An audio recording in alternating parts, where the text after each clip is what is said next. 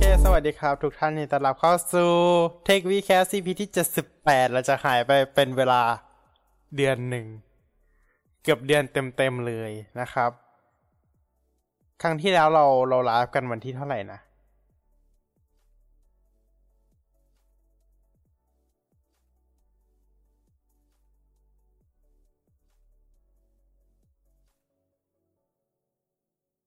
อ้าว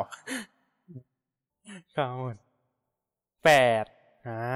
อีกสามวันเราก็จะครบหนึ่งเดือนกันแล้วนะครับ อีกสามวันก็จะครบหนึ่งเดือนกันแล้วนะครับสำหรับตัวของ Tech w e c a t Live คราวที่แล้ว อ่า โอเค อะวันนี้วันนี้หลายคนอาจจะเห็นอะไรแปลกตาเป็นนิดนึงสำหรับ Tech w e c a t Live ของเรา หรือไม่เห็น ไม่ใช่หน้าปกด้วย แต่ว่ามันคือตอนที่อยู่ในไลฟ์เนี่ยแหละอ่า มันคือขึ้นเสียง เออขึ้นเสียงขึ้นเสียง นี่ เว็บเสียง อ่า มีเว็บเสียง เออ มีเว็บเสียงแล้วนะตอนนี้นะครับ จะได้ไม่ดูน่าเบื่อ จะได้เห็นแล้วว่าใครพูดอยู่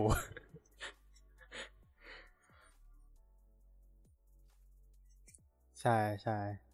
เห็นเห็นมาเกือบเกือบอ่า เกือบยี่ไม่ใช่ยี่สิบดิสามสิบ สามสิบสี่สิบ episode ที่ plain ๆไม่มีอะไรเลย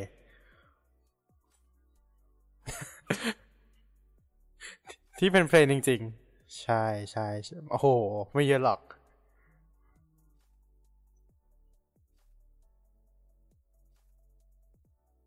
ใช่ครับ โอ้เรียกว่าเยอะมากๆจริงๆ เพราะว่าเราหายกันไปแบบยาวนานมากก็ต้องขออภัยท่านผู้ชมทุกท่านด้วยนะครับ ที่ช่วงเดือนมกราคมเนี่ยมีารกิจเยอะแยะมากมายเนาะใช่ครับ แล้วก็คลิปอินไซเดอร์ล่าสุดเราก็ยังไม่ได้ลงเช่นเคย นะครับ ก็ขอติดไว้คลิปหนึ่งก่อนแล้วกันเนาะอ่าติดไว้คลิปหนึ่งก่อน ก็เหมือนเดิมครับว่าจริงอาจจะลงพร้อมกับบิวใหม่ไปเลย หรือว่าจะลงแยกกันก็ขอเดี๋ยวขอดูอีกทีหนึ่งแล้วกันเนาะแล้วแต่ความว่างอีกทีหนึ่งนะครับ แต่ว่าก็ขอขอบคุณทุกท่านนะครับ ที่โอ้รอคอยกันมาอย่างยาวนานนะครับ เพราะว่าสอง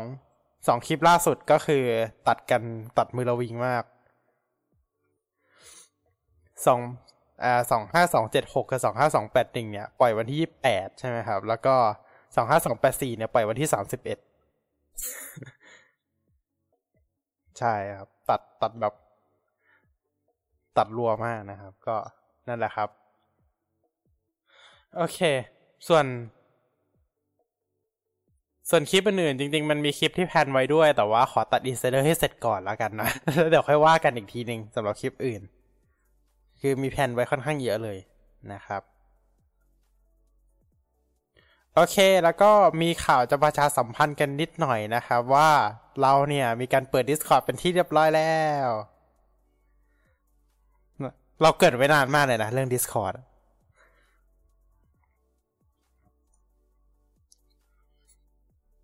อ่า ใช่ครับแล้วก็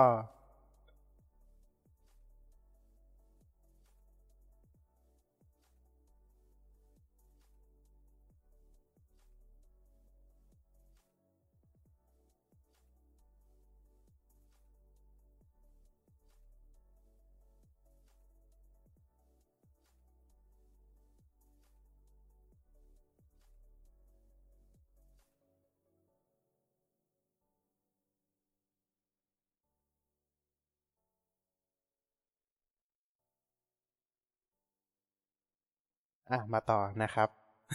โอเคครับ โอเคครับ ก็อ่าอย่างที่เราประชาสัมพันธ์ Discord กันก่อนแล้วกันเนาะนะตอนนี้ ขอขอนิดนึงขอนิดนึงนะครับ ประชาสัมพันธ์ Discord กันนิดนึงอ่า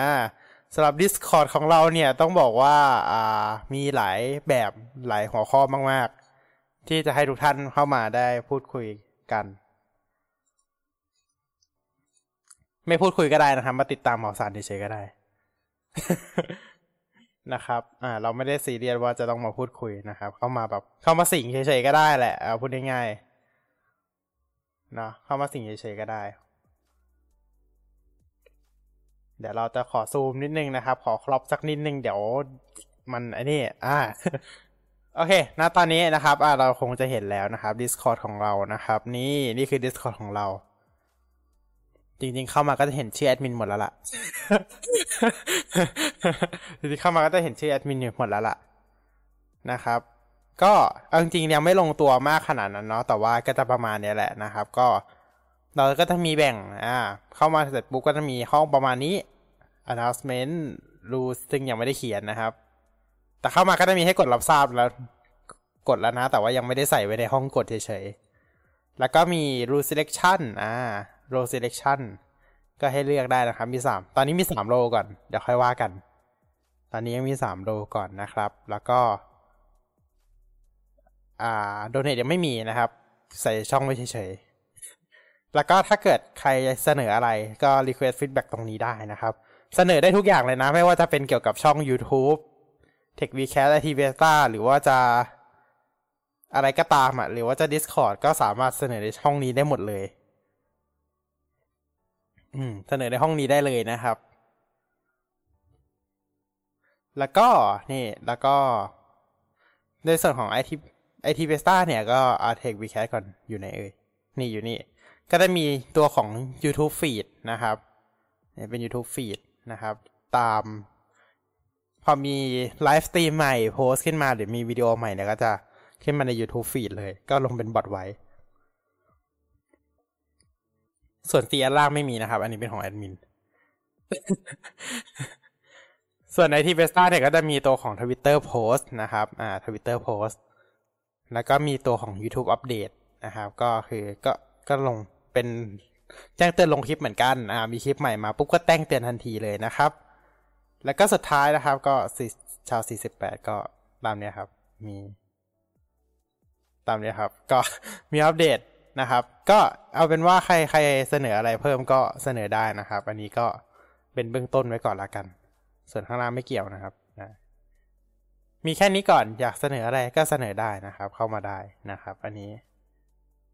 ประมาณนี้ประมาณนี้ อ่าสำหรับ Discord ของเรา เดี๋ยวมันก็จะเพิ่มขึ้นไปเรื่อยๆแหละตอนนี้มันเพิ่งเริ่มต้น บอกถ้าถ้าไม่มีคนคุย ถ้าไม่มีคนเข้ามาคุยก็ก็จะร้างอยู่แบบนี้ แล้วก็จะมี เป็นแค่การอัปเดตข่าวสารเฉยๆเนาะซึ่งก็ไม่ได้ติดปัญหาอะไร แค่เป็นแค่การอัปเดตข่าวสารนะครับ แล้วก็อ่าจะมีการแจ้งเตือนอ่า เวลาเรามีไลฟ์หรืออะไรแบบนี้จะมีเขียนเป็นอีเวนต์อ่าจะมีแจ้งเตือนเป็นอีเวนต์แบบนี้นะครับ ใน Discord ก่อนนะครับ เพราะว่ามันสร้างง่ายกว่า เพราะมันสร้างง่ายกว่าเนาะเราก็จะแจ้งเตือนใน Discord ก่อนนะครับ เป็นตั้งตารางไว้ในนี้เลยนะครับ อย่างเช่น ถ้าเกิดสัปดาห์นี้มี Tech Vcast เนี่ย เราก็จะเขียนไว้แบบนี้นะครับ แล้วก็ตอนนี้ happening now เนาะอันนี้ก็อยู่ใน Discord ของเราเลยนะครับ โอเค ประมาณนี้สำหรับ Discord เรา เราพอแค่นี้ดีกว่า เดี๋ยวยาวเกินไป อ่า ถ้าใครถามว่าลิงก์ Discord อยู่ไหนนะครับ ลิงก์ Discord อยู่ description นะครับ มีคนถามหรือเปล่าก็ไม่รู้อ๋อแต่สิ่งหนึ่งที่ยังไม่กลับมาก็คือแชทแชทเรายังไม่กลับเนาะ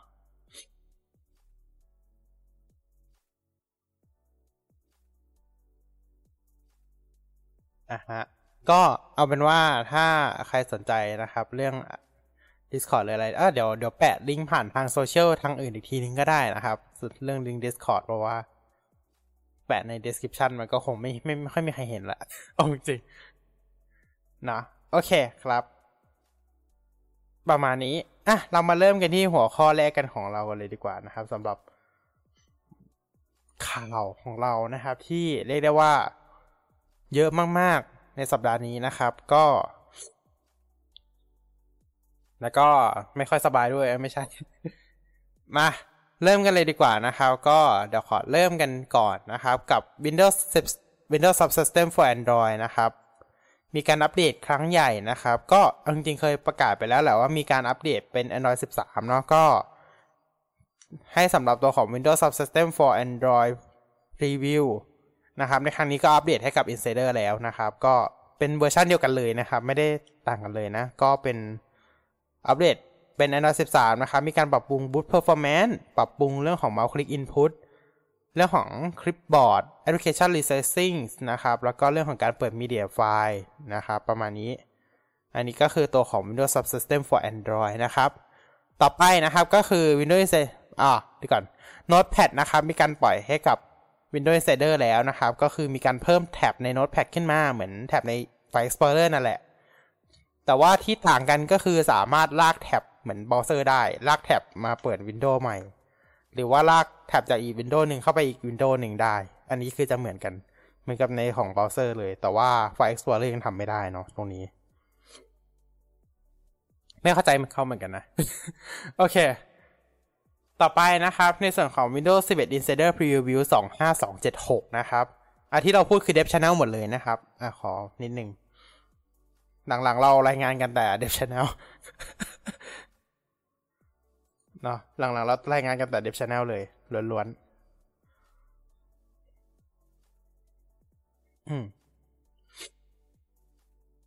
มันไม่ค่อยมีเยอะใช่ นะครับในส่วนของ build 25276 เนี่ย ก็มีเรื่องของการสร้าง live kernel memory dumps ใน task manager นะครับ แล้วก็ แล้วก็มีการเปลี่ยนแปลงเรื่องของ cloud storage ใน application settings ด้วยนะครับ มีการเปลี่ยนแปลง dialog ตัวของ program compatibility assistant นะครับ ให้เป็น UI สไตล์ Windows 11 ซึ่งก็ไม่ได้เหมือนขนาดนั้นหรอก แต่ว่าก็คล้ายๆละ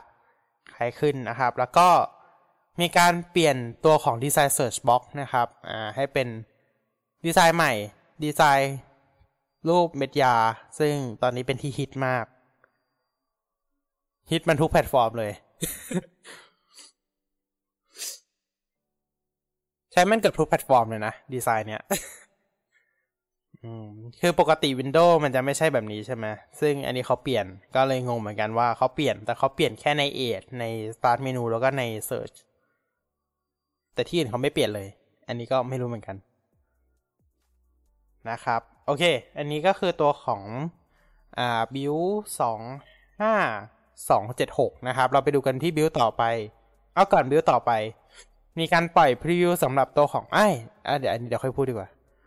ไปกันต่อที่บิวสองห้าสองแปดหนึ่งนะครับ อันนี้ก็มีการเปลี่ยนแปลงเรื่องของ Windows Spotlight มีการปรับปรุงตัวของ UI นะครับ ให้สามารถอ่า เห็นได้ง่ายขึ้นนั่นแหละ แล้วก็สามารถใช้งานได้ง่ายขึ้น มีการแนะนำตัวของ Windows Spotlight เพิ่มด้วยเนาะแล้วก็แน่นอนครับมีการปรับปรุงตัวของหน้ากราฟิก Settings นะครับ ให้ เราสามารถเข้าถึงตัวของ GPU Preference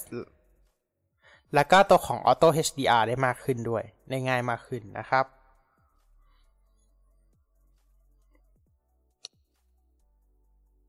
ต่อไปนะครับตัวของบิลสองห้าสองแปดสี่นะครับบิลนี้ตั้งแต่บิลนี้นะครับ ก็จะไม่มีการปล่อยให้กับตัวของ ก็คือบิลล่าสุดนั่นแหละบิลก่อนล่าสุดบิลก่อนล่าสุด ก็คือตั้งแต่บิลนี้เนี่ยจะไม่ได้มีการปล่อยให้กับตัวของ ARM64 PC นะครับ เนื่องจากว่ามีปัญหาที่อุปกรณ์บางเครื่องเนี่ยมีการค้างอยู่ที่บูตโลโก้นั่นเอง ซึ่งหลายคนก็จะอาจจะเรียกว่าบูตลูปอะอ่าใช่ไหม มีการใช้งานตัวของ Windows อ่า Windows App SDK 1.2 ที่สามารถสร้างตัวของ Third Party Widget เป็นครั้งแรกนะครับ ซึ่งได้มีการเพิ่มตัวของ Messenger Widget เข้ามา ก็คือ Facebook Messenger Widget นั่นแหละ สามารถดาวน์โหลดตัวของอแอป Messenger ได้จากตัวของ Microsoft Store เลยนะครับ แล้วก็สามารถเพิ่มตัวของ Widget ตัวนี้เข้ามาได้ใน Widget Board เลยนะครับ ดูมันแต่ละบิวมันเพิ่มไม่เยอะแหละ แต่ว่ามันจะเพิ่มมาแบบเรื่อยๆแน่นอนในบิวสองห้าสองเก้าศูนย์นะครับ ก็มีการเพิ่มตัวของ Spotify แล้วก็ Phone Link Widget เพิ่มขึ้นมาด้วยนะครับ และแน่นอนครับว่ามีการเปลี่ยนแปลงตัวของอ่า Start เมนูนิดนึงนะครับ ตรงของเมนู Account นะครับ ได้มีการ เพิ่มรายละเอียดตัวของการแจ้งเตือน Backup Your File ขึ้นมานะครับ ให้มีรายละเอียดแล้วก็มีปุ่ม Start Backup หรือว่า Remind มี Later ด้วยนะครับ โอเค นี่คือ Insider ทั้งหมดนะครับ เร็วมากเดี๋ยวมากจริงๆ แล้วก็ก่อนจากจาก Insider ไปเราแถมมันนิดหนึ่งนะครับ ในตอนนี้เนี่ย Insider นะครับ ทุกบิลทุกทุกช anel เลยนะ สามารถทดลองใช้งาน แอปพลิเคชันของทาง Apple ได้ 3 ตัวนี้แล้วนะครับ เดี๋ยวเราจะบอกให้ฟังก็คือ Apple Music Preview Apple TV Preview แล้วก็ตัวของ Apple Device Preview นั่นเอง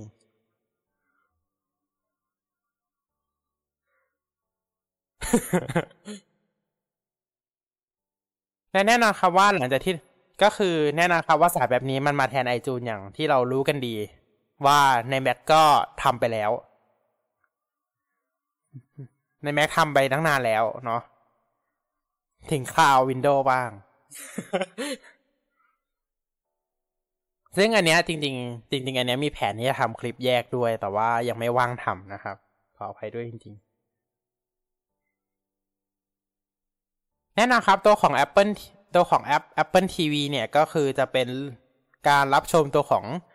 Apple TV Subscription Apple TV Plus นะครับ รวมถึงมีการซื้อหนังหรือเช่าหนังได้ด้วยนะครับ จากทางแอป Apple TV นั่นเอง ก็คือใครซื้อหนังใน iTunes ก็ดูต่อในแอป Apple TV เนี่ยแหละอ่าใครซื้อหนังใน iTunes ไว้ก็ดูต่อในนี้นะครับ ไม่ใช่ว่าเขาต้องสมัย Apple TV Plus นะ ก็ใช้ได้ต่อนะครับ เพียงแต่ว่าแยกแอปออกมาแทนนะครับ แล้วก็ต่อไปตัวของ Apple Music Preview อย่างที่ทุกคนทราบกันดีก็เอาไว้ใช้งานตัวของ Subscription Apple Music เนาะ แล้วก็อันนี้ยังไม่ได้ลองว่า เอ๊แต่ว่าต้องใช้ได้ดีก็คือ เพลงที่ซื้อจาก iTunes อ่า แล้วก็เข้าถึง iTunes Store ได้น่าจะเนาะได้ อันนี้น่าจะเข้าถึง iTunes Store ด้วยนะครับ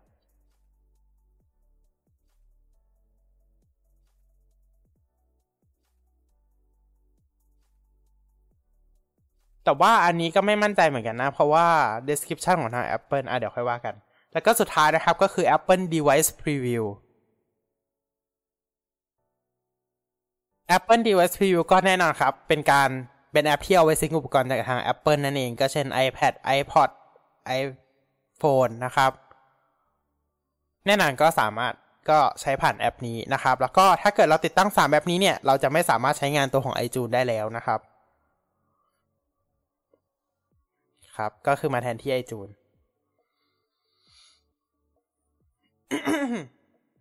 แต่ทีเนี้ย อ่า ใน description เนี่ย เขียนคำที่น่าสนใจมาก เดี๋ยวอ่านให้ฟัง อันนี้ของอันนี้เขียนใน description ของทาง Apple Music Preview เนาะก็คือเขียนว่า this is the this is a preview version of Apple Music and not all feature may not work as expect expected after installing the Apple Music Preview iTunes will no longer open and audiobooks or podcasts on this device will be inaccessible until a compatible version of iTunes is released อืม เราต้องทำความเข้าใจอะไรหรือเปล่าว่า คือไอจูนยังอยู่หรือเปล่า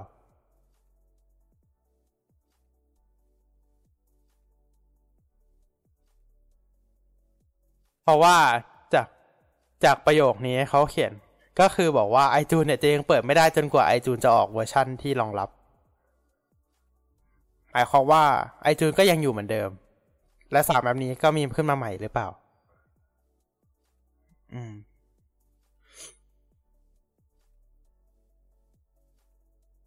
อืม แต่ตอนนี้ไม่ถูก อ่า ก็เป็นไปได้ อ่า อันนี้คือเราไม่รู้แต่ว่าณปัจจุบันคือมันถูกแทนที่เลย เพราะเราเปิดไอจูนไม่ได้ไงแล้วตอนนี้คือเราเปิดไอจูนไม่ได้ ใช่ ใช่ ตอนนี้เหมือนเป็นงานแทนที่ แต่ดูจากประโยคที่เขาเขียนในคำอธิบายแล้ว มันเหมือนกับว่ามันไม่ได้มาแทนที่ยังไงก็ไม่รู้ อืม แล้วก็เพราะว่าอย่างที่บอกว่า Apple ออกสามแอปนี้ออกมาเนี่ย แต่ Apple ไม่ได้ออกแอป Apple Podcast ออกมาด้วย อ่า นั่นหมายความว่าเราจะไม่สามารถเข้าถึง Apple Podcast ได้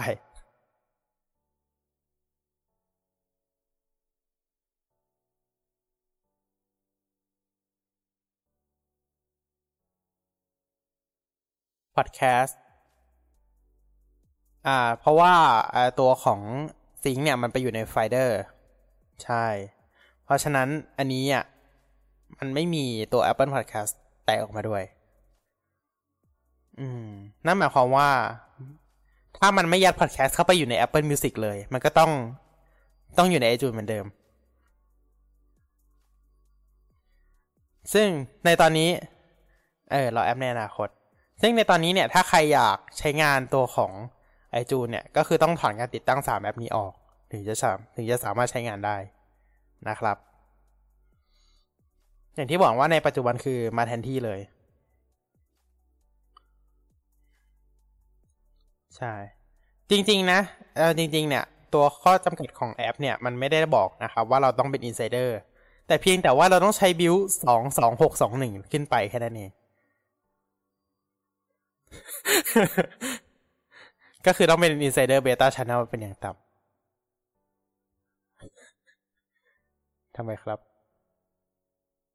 โอเคครับ อ่า ประมาณนั้นนะครับ แล้วก็ตัวของ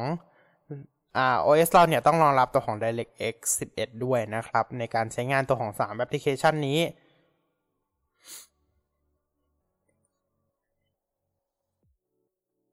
ซึ่งในแอปตัวของ 3 แบบนี้เนี่ยมันมีสิ่งที่น่าสนใจมากนะครับ ก็คือตัวของ 3แบบนี้เนี่ย เรียกได้ว่ามีการผสมผสาน UI ของ Windows 11 เข้าไปด้วย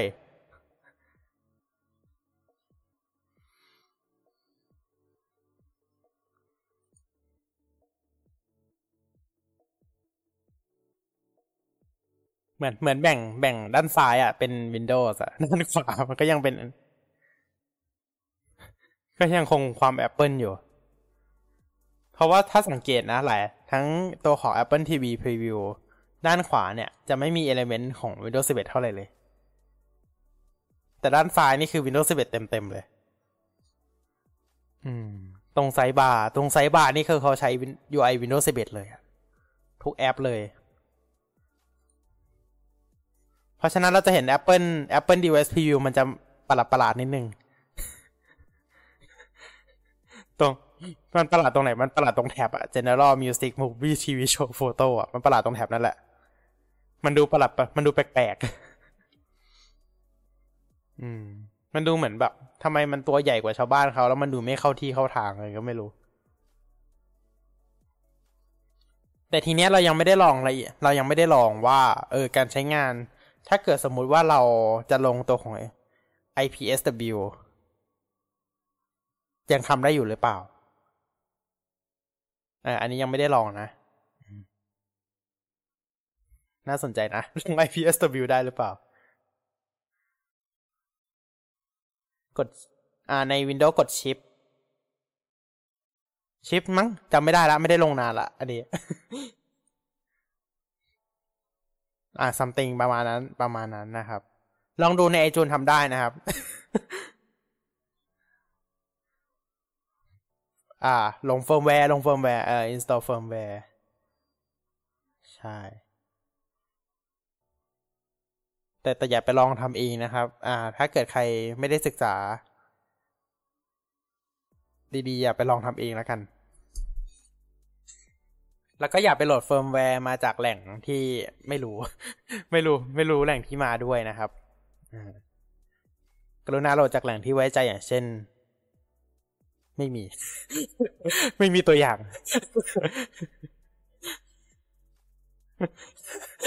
ไม่มีตัวอย่างเหมือนกัน อืม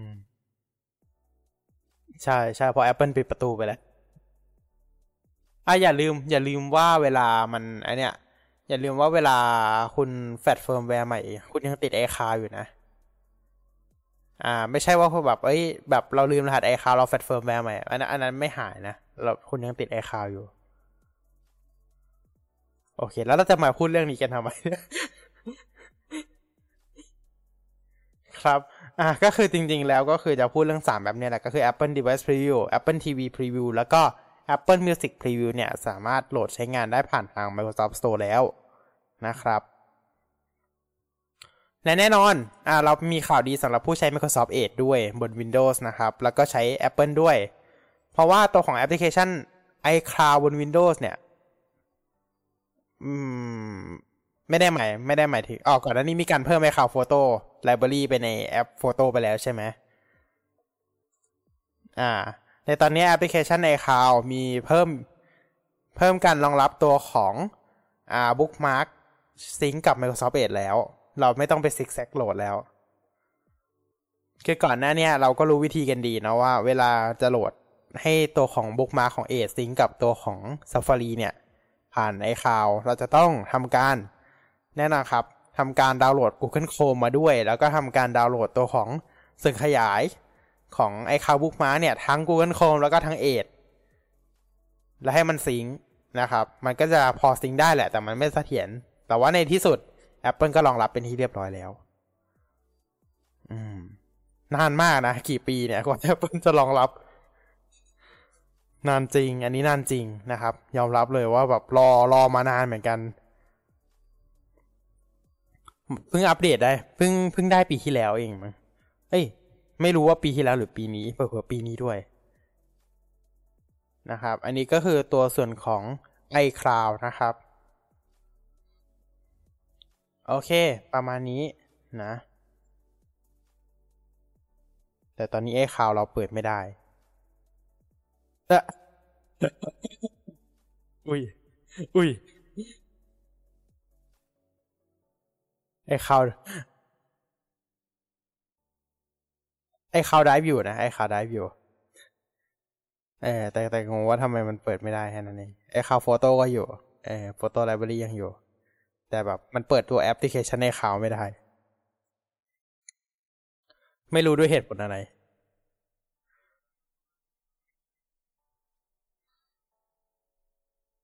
โอเค ประมาณนี้สำหรับ Windows 11 Insider Preview นะครับ เย้เอาเป็นว่าเดี๋ยวคลิปตัวของ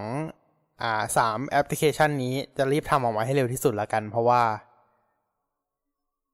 ก็คงหลายคนก็คงอยากรู้แล้วแหละว่า มันใช้งานตรงไหนได้บ้างอะนะ ทั้งตัวของ Apple Music เอ่ยอะไรแบบนี้ว่าข้อจำกัดมันตรงไหน เรายังใช้ไอจูนคุ้มกว่าหรือเปล่า อืมต้องรอดู รวมมันทุกอย่างใช่ รวมมันทุกอย่างเลย แล้วก็ไอจูนจริงๆ ใน Windows ก็พัฒนามาเรื่อยๆ เนาะตั้งแต่ตรงตอนที่มันต้องลงตัวของ Apple Software Update อะไอโปรแกรมซอฟต์แวร์อัปเดตของ Apple อะที่มันจะเด้งขึ้นมาทุกครั้งก่อนปิดเครื่องอะจนกระทั่งมันลงผ่าน Microsoft Store ได้เลยอะใช่ แล้วก็อัปเดตผ่าน Microsoft Store ไป นะครับแต่จริงๆนะ เราว่าไอจูนตอนนี้มันเหมือน Apple ล็อกไว้มากกว่า ล็อกแบบเฮ้ยคุณใช้พรีวิวคุณก็ใช้พรีวิวไปสี่อย่ามาอย่าอย่ากลับมาใช้ไอจูนสี่อะไรแบบเนี้ยแบบ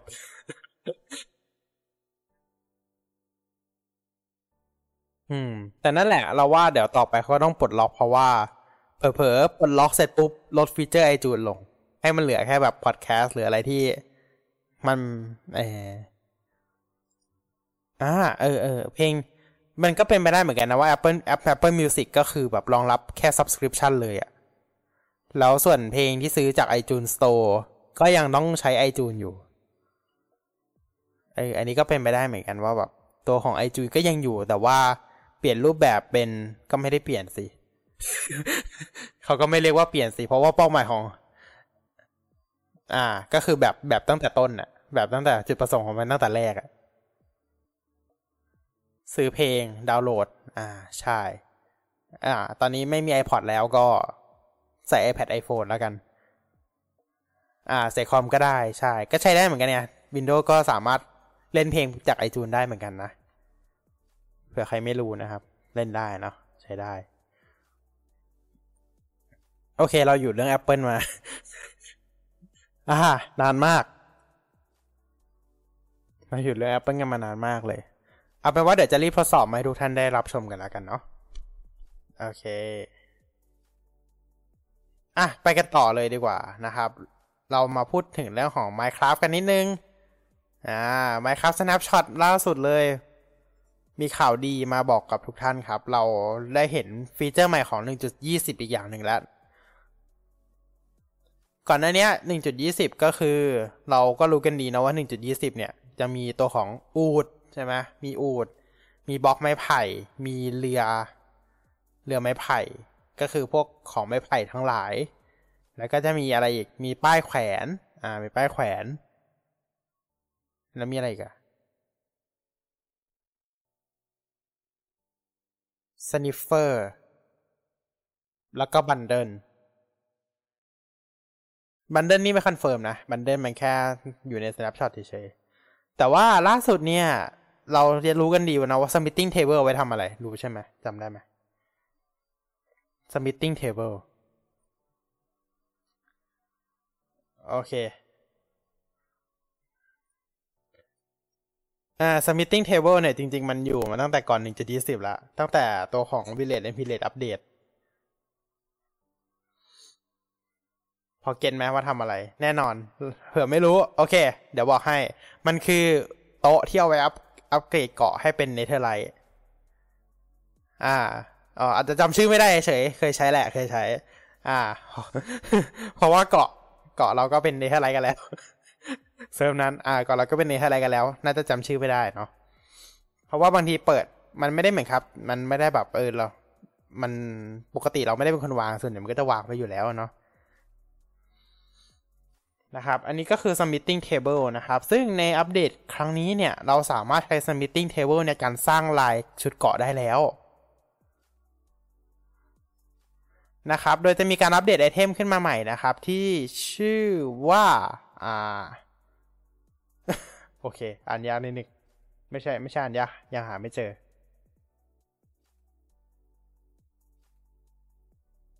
submitting template อ่า เจอละ submitting template นะครับ ซึ่งตัวของ submitting template เนี่ย ก็จะเรียกเรียกง่ายๆว่า armor trim ตัวของ armor trim จะเจอได้อยู่หลายที่มากๆ ก็คือจะมีอยู่หลายแบบเลยแล้วแต่ละแบบเนี่ยจะเจอต่างที่กัน อ่า เรียกได้ว่าเป็นเหมือนการประจันภัยครั้งใหม่ของเราแล้วกัน ตัวของ Sentry Armor Trim เนี่ย จะเจอที่ Pillager Outpost ตัวของ Dune Armor Trim จะเจอที่ Desert Pyramid นะครับ ตัวของ Coast Armor Trim เนี่ย จะเจอที่ Shipwreck นะครับ ตัวของ Wild Armor Trim จะเจอที่ Jungle Temple เยอะนะ ตัวของ Thai Armor Trim จะเจอที่ Ocean Monument นะครับ เจอที่ Ocean Monument จะต่างจากที่อื่นนะ เพราะว่าตัวอื่นที่อื่นมันมีเชส เราก็ไปเราก็ไปรูทเชสได้เลยนะครับ แต่ว่าที่อ่า Ocean Monument เนี่ย เราจำเป็นต้องฆ่าอยู่ด้วย Guardian เพื่อที่จะได้ของมา อันนี้ยากสุดเลย ใช่ครับ Ward Armor Trim จะเจอที่ Ancient City นะครับ ตัวของ Vex Armor Trim จะเจอที่ Woodland Mansion ตัวของ Lip Armor Trim จะเจอที่ Nether Fortress นะครับ ตัวของ Snout Armor Trim จะเจอที่ Bastion Remnant ซึ่งตัวเนี้ยอ่าเลดดรอปร้อยเปอร์เซ็นจะอยู่ที่กล่องกลาง กล่องกล่องตรงกลางเลยมันนั้นอะกล่องตรงกลางเลยมันนั้นอ่าที่มันมีโกล้อมรอบแล้วก็มี อ่าเรียกไง Piglin เยอะๆ ตรงนั้นอะ rate drop ร้อยเปอร์เซ็นต์แต่ว่าที่อื่น ก็เฉลี่ยเฉลี่ยกันไปนะ อ่ามี Eye Armor Trim จะอยู่ที่ Stronghold แล้วก็ Spire Armor Trim จะอยู่ที่ End City นะครับอ่าโอเค ซึ่งต้องบอกว่า Trim เนี่ยเอามาใช้เป็นตัวของตัวพิมพ์ลายนั่นเอง แล้วถามว่าอุปกรณ์ที่เราสามารถนำมาใช้ในการทำลาย เราไม่ได้ใช้ตัวสีมาทำลายนะ แต่ว่าสิ่งที่เราใช้เนี่ยก็คือแร่นั่นเอง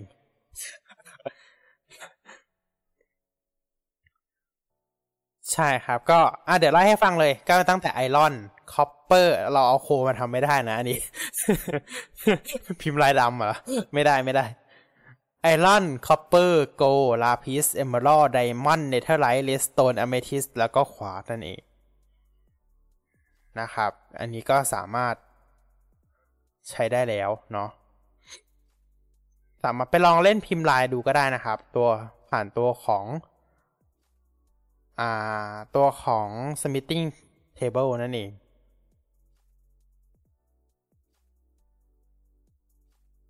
แล้วก็สิ่งที่ต่างจากเดิมนะครับ เราจะทำการอัปเกรดตัวของอุปกรณ์ Netherite ยากขึ้น ซวยละเหมือนโดนบัฟ ไม่ไม่ debuff อะ เราโดน debuff แล้วล่ะครับทุกท่าน ก็คือเวลาอัปเกรด นะครับ เราจำเป็นต้องใช้ตัวของ Netherite Upgrade Smithing Template แล้ว จบเลย จบเลย ปกติเราแค่เอา Netherite มาใช่ไหมแล้วก็อัปเกรดได้เลย อ่า ตอนนี้นะครับ นอกจากเอาเราหา Netherite มาแล้วเนี่ย เราจำเป็นต้องหาตัวของ Netherite Upgrade Smithing Template ด้วย ซึ่งตัว Template เนี่ยจะอยู่ตามตัวของ Baston Remnant Chase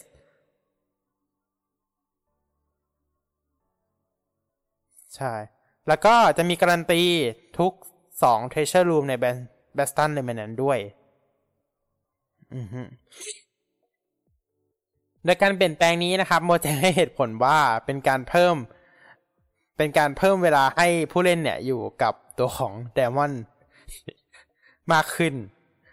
ก่อนที่จะไปอัปเกรดเป็น Netheriteแล้วก็ ทำให้เนเธอร์ทำให้การอัปเกรด Netherite อุปกรณ์เนี่ยตัว achievement มีความสำคัญตัวของ game progression มากยิ่งขึ้นด้วยเอาพูดมึนๆแล้วตอนเนี้ย เดี๋ยวมันเร็วไป เดี๋ยวมันเร็วไปพูดยังไงโอเค แล้วก็มีการปรับปรุงให้ Netherite เนี่ยเข้ากับตัวของ Smithing Table Crafting System ใหม่ด้วย อ่า อ่าพูดง่ายก็คือถ้าคุณอยากอัปเกรดตัวของอุปกรณ์ Netherite เนี่ย ก็คือต้องไปหา template มาแล้วนะ เราจะไม่สามารถอ่าเราจะไม่สามารถเอา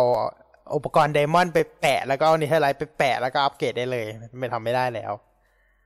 ก็คือ มันง่ายเกินไป เราต้องอุปกรณ์ diamond รวมกับตัวของ smithing อัน Netherite Upgrade smithing template แล้วก็ตัวของ Netherite นะครับสามอย่างนี้เลยเหนื่อยจริง เหนื่อยจริง เราต้องไปหาของเพิ่มอีกแล้วจบเลย ถ้าเพราะอืม เพราะฉะนั้นนะครับ ถ้าใครอยากอัปเกรดรีบอัปเกรดกันหนึ่งจุดยี่สิบก็จังทันอยู่นะ อ่าอย่างทันนะครับ โอเคนะครับ อันนี้ก็คือเรื่องราวของ Snapshot 23W04A นะครับ 4 0404นะครับ ส่วนใน 23W05A เนี่ย มีฟีเจอร์ที่เรียกได้ว่าเป็นข้อถกเถียงกันหนักมากนะครับ ก็คือเรื่องของการเปลี่ยนตัวของ create new world screen โดยการเปลี่ยนแปลงครั้งนี้นะ ปกติมันกด create new world ปุ๊บ มันก็เข้าหน้า create new world ใช่ไหมมีหน้าเดียว เราก็กดสร้างปุ๊บ ที่เหลือก็จะอยู่ใน more option แต่ว่าในครั้งนี้เขาได้มีการจัดสกรีนเป็นสามแท็บ หลายคนบอกว่าเหมือนเบสล็อกแต่ละ แต่จากที่ไปดูมาก็ไม่ได้เหมือนขนาดนั้น แถมรู้สึกว่าแย่กว่าเบสล็อกด้วย โอเคสามแท็บนี้นะครับ อย่างแรกเลยก็คือเกมแท็บ จะให้เราตั้งค่าตัวของชื่อ world เกมโหมด difficulty แล้วก็เรื่องของชีต แท็บที่ 2 word tab นะครับ ให้เราเซตตัวของ word type seed นะครับ แล้วก็การตั้งค่าพวก generation เกี่ยวกับ structure แล้วก็ bonus chase สุดท้ายนะครับ more tab นั่นก็คือเรื่องของ game rule แล้วก็ data pack นั่นเอง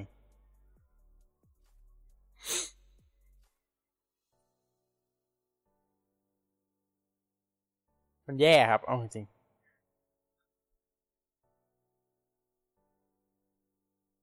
เอาจริงข้างบนอย่าเรียกแท็บเลยเรียกว่าปุ่มกัน คือ คือแท็บเนี่ย อ่า เราเราจะไปได้ถึงตัวหน้า crafting table มากกว่าใช่ไหม ที่มันจะมีหลาย ๆ แท็บ อ่า อันนั้น อันนั้นอะดูเหมือนแท็บ แต่ว่าอันเนี้ยมันดูเหมือนปุ่ม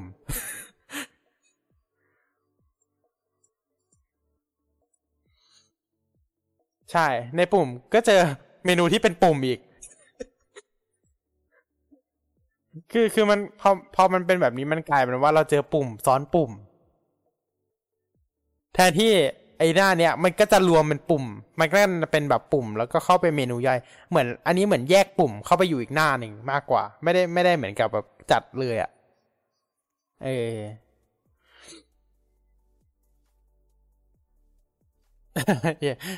อ่าหวังว่าจะมีการปรับปรุงมากกว่านี้ คือขอโทษนะ ปุ่ม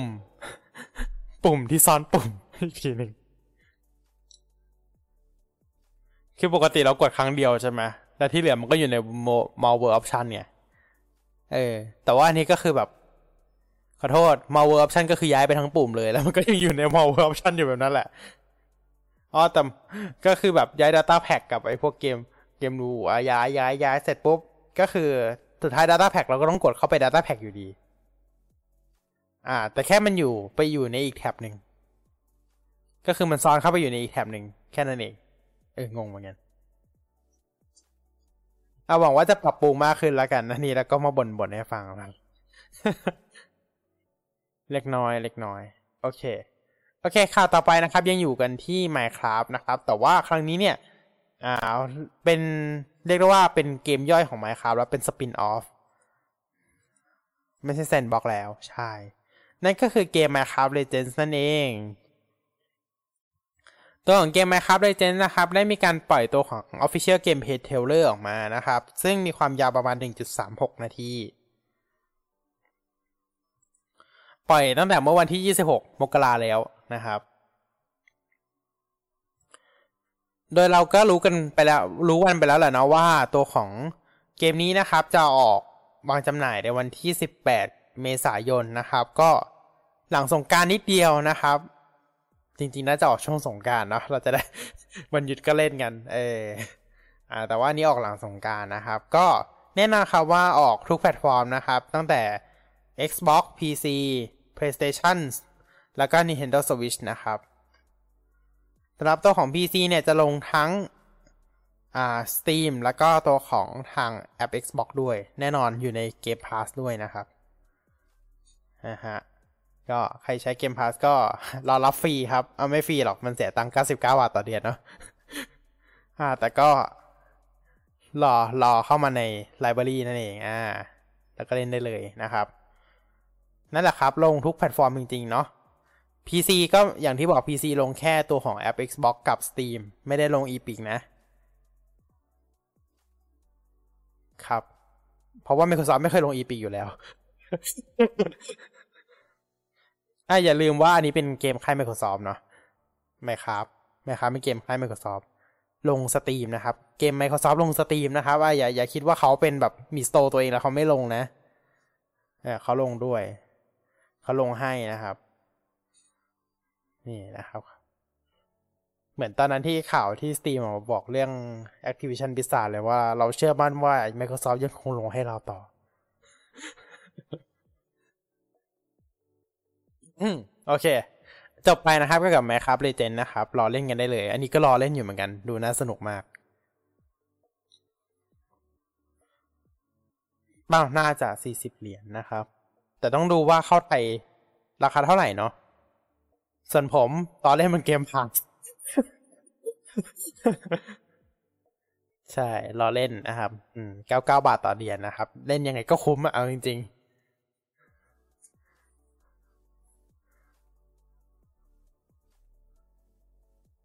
เออเดือนแรกเดือนแรกลดราคาด้วยนะเดือนแรกมีลดราคาด้วย มีโปรนะฮะ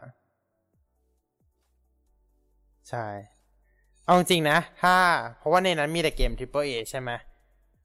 สมัครหนึ่งปีอะราคายังไม่เท่า Triple A ในเกมหนึ่งเลย เพราะเขาอย่าลืมว่าคุณสมัครเดือนละเก้าสิบเก้าบาทใช่ไหมก็ตีไปเดือนละร้อย สิบสองเดือนพันสองเกม Triple A อย่างต่ำอะพันสี่พันห้าพันหกอ่า ถ้าเกมแบบเต็มๆเลยนะพันแปดเพราะฉะนั้นหนึ่งสมัครปีหนึ่งยังไงคุณก็คุ้มเพราะว่า เล่นได้หลายเกมด้วย ใช่ เกม Triple A มันไม่ได้มีเกมเดียวต่อปีไง ใช่ครับใช่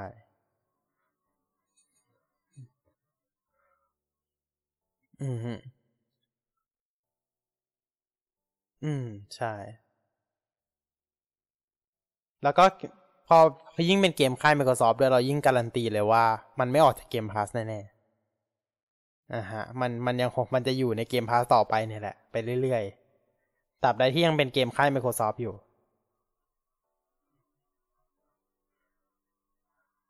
อ่า Xbox มันไม่ของ Microsoft อยู่แล้วนี่ ใช่ มันไม่หนีอยู่แล้วนะ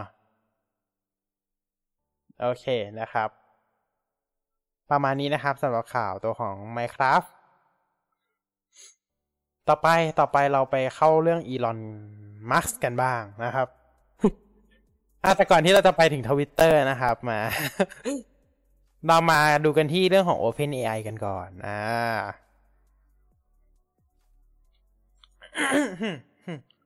ใช่ครับ เรารู้เราทราบกันดีนะครับว่า ChatGPT ตอนนี้ มีการเหมือน มีแพ็กเสียตังค์อ่า ใช่ไหมมีแพ็กเสียตังค์แล้ว โดยก่อนหน้านี้นะครับตัวของ ChatGPT เนี่ยได้มีการเผยตัวของ subscription plan นะครับออกมาเป็น อ่า น่าจะ 20 ดอลต่อเดือน เนาะ20 ดอลลาร์ต่อเดือนนะครับ เพราะว่าในตอนนี้เนี่ย ChatGPT เป็นเว็บไซต์ที่เรียกได้ว่า โอ้โห เติบโตแบบก้าวกระโดด แล้วคนก็ใช้เยอะมากนะครับ แน่นอนว่าอ่า เราเข้าไปเนี่ย เราก็เจอเว็บไซต์เต็ม บางทีเราจะเข้าไปใช้ อ้าว เต็มแล้ว รับไม่ไหวนะครับ เพราะฉะนั้นนะครับ ตัวของ ChatGPT เนี่ยก็ แน่นอนนะครับ ก็จะมีขึ้นบางบางทีก็เข้าไม่ได้เลย บางทีก็มีขึ้นเตือนว่าตอนนี้ High Demand นะครับ โอเค ซึ่งแน่นอนนะครับว่ามีการประกาศ subscription ออกมา มันก็ต้องแตกต่างจากตัวอื่นแน่นอนเนาะ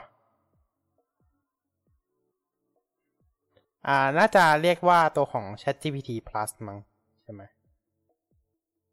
อ่า ChatGPT Plus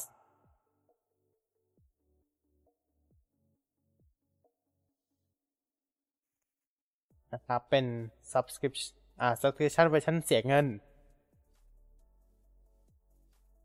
คือตัวฟรีก็ยังฟรีอยู่ แต่ว่าจะมีการ limit แบบนี้แหละ ไปเรื่อยๆ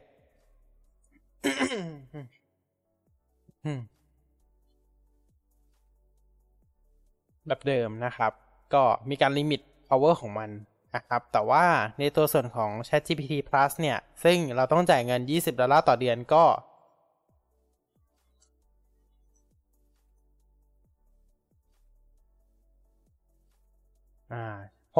หกหกร้อยกว่าบาทต่อเดือน อ่าหกร้อยกว่าบาทต่อเดือนนะครับ อ้างอิงจากเลทเงินตอนนี้ซึ่งอยู่ที่สามสิบสามจุดสามแปดมันกลับขึ้นมาแล้ว หลังจากก่อนหน้านี้ลงไปสามสองแย่จังเลย เอ๊ะฮะฮะจะรุ่งแล้วนะจะรุ่งแล้วนะเขา อ่าซัมซุงเพิ่งเปิดราคามาบวกเพิ่มไปอยู่ อ๋อ อ๋อ รอ iPhone เปิดตัวรุ่นใหม่ก่อน เดี๋ยวค่อยลดราคา เพราะว่าจำได้ไหมว่า Apple ชอบทำแบบนี้ก็คือไอ iPad ก็เหมือนกัน iPad เปิดตัวรุ่นใหม่ปุ๊บ iPad ทุกรุ่นขึ้นราคาหมดเลย นึกว่าหุ่น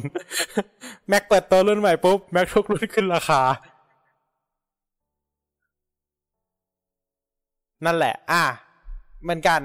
ผมเชื่อว่าพอค่าเงินลด เดี๋ยวรอ iPhone รุ่นใหม่เปิดตัว iPhone ค่อยลดราคา แต่ว่าอย่าว่าไม่ได้นะ เพราะว่า S23 ที่เพิ่งเปิดตัวไปเนี่ย มันก็บวกเพิ่มเหมือนกัน ราคาก็ไม่เบาเหมือนกันนะเอ้แต่โปรโปรค่อนโปรที่ออกมาค่อนข้างคุ้มเดี๋ยวค่อยว่ากัน ปีนี้ปีนี้ต่างนิดหนึ่งใช่ โอเค โอเคแล้วก็มาที่ ChatGPT เนาะก็อย่างที่บอกว่าถ้าใครมองว่าอ่าตัว ChatGPT Plus เนี่ย อันนี้ก็แอบมองว่ามันคุ้มค่าเหมือนกันนะ ในการจ่าย 20 เหรียญต่อเดือน ถ้าทำใช้งานมันจริงจังจริง ๆ นะ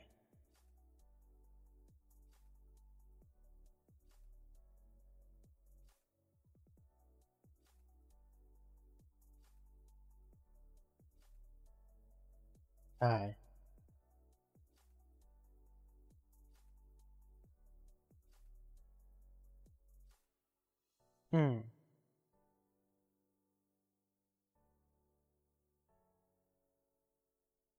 อือฮึใช่ แน่นอนว่าการจำกัดข้อมูลก็น้อยลง อืม ใช่ เพราะว่าตอนนี้อย่างที่เรารู้กันดีว่า ChatGPT ถูกลิมิตไว้ค่อนข้างเยอะ แล้วก็มีการจำกัดด้วยจำกัดเนาะจำกัดเรื่องของ response time ด้วยนะครับ รู้ไหมว่าเราเคยเข้า ChatGPT ตอนประมาณตีห้า ผลที่เกิดขึ้นก็คือ เข้าไม่ได้ครับ เพราะว่าทราฟิกสูง เต็มนะครับ เข้าไม่ได้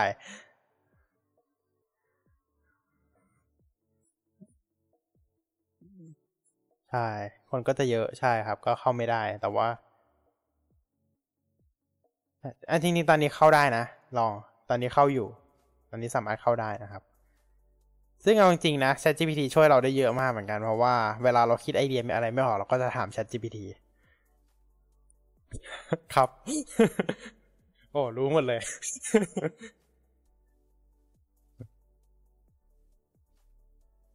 ใช่ใช่ใช่มีหลายไอเดียนะครับ เรื่องของการ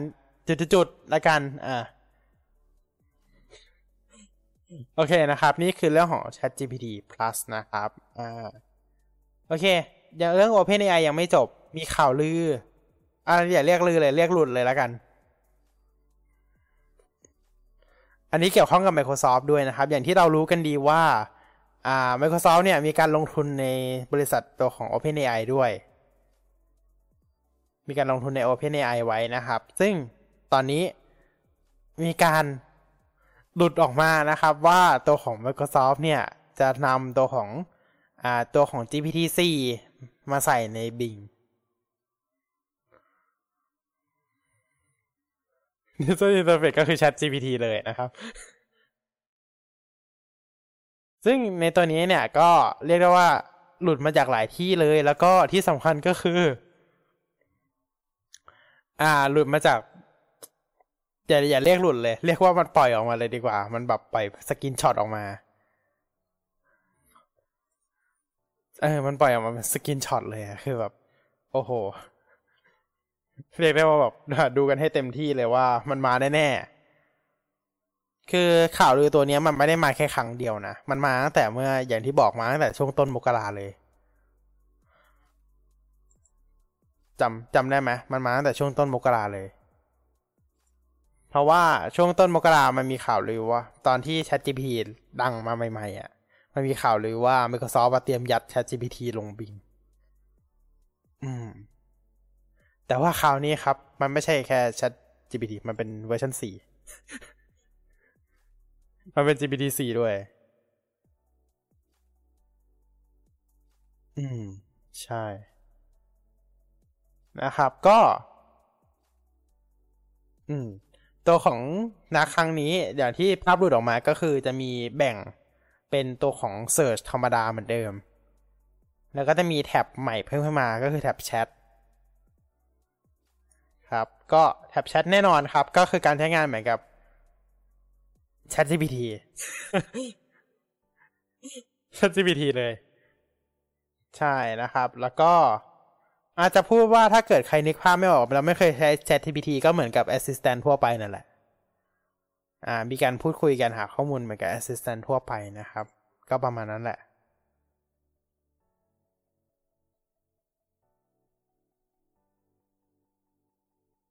ใช่ ใช่นะครับ ก็ฉลาดกว่าประมาณหมื่นเท่า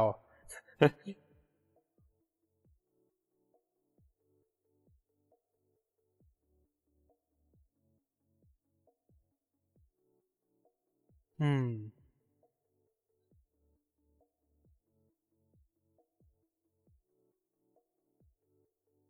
อืม เอาจริง Google ก็ Google ก็ยังมี AI ของตัวเองอยู่อย่างที่เรารู้กันดีว่า Google ก็พยายามโปรโมท AI ตัวนี้มาหลายปีแล้ว แต่แต่เราวันนี้เราไม่ได้มาพูดถึง Google นะ เราแค่เกิดในฟังเฉยๆนะ ว่าจริงๆแล้วเนี่ย Google ก็จะมี AI ของตัวเองอยู่แล้วนะครับ ชื่อ ชื่อว่าอะไรนะจำอ่า มีอีกตัวหนึ่งด้วย อ่า ตัวนั้นก็ใช่แลมด้าใช่แลมด้าก็จริงๆแลมด้าเคยมีข่าวข่าวดังไว้แล้วช่วงหนึ่งจำได้ไหม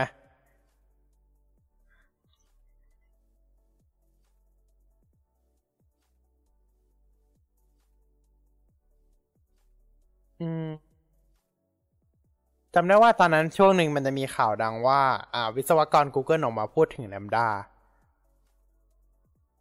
เรื่องที่ว่าเหมือนกับว่าตัว LaMDA เนี่ย อ่า มีการเรียกว่าไงนะ พูดคล้ายๆคนหรือเปล่าไม่แน่ใจ ใช่ไหมอันนี้ไม่แน่ใจ คุยโทรศัพท์มัน Assistant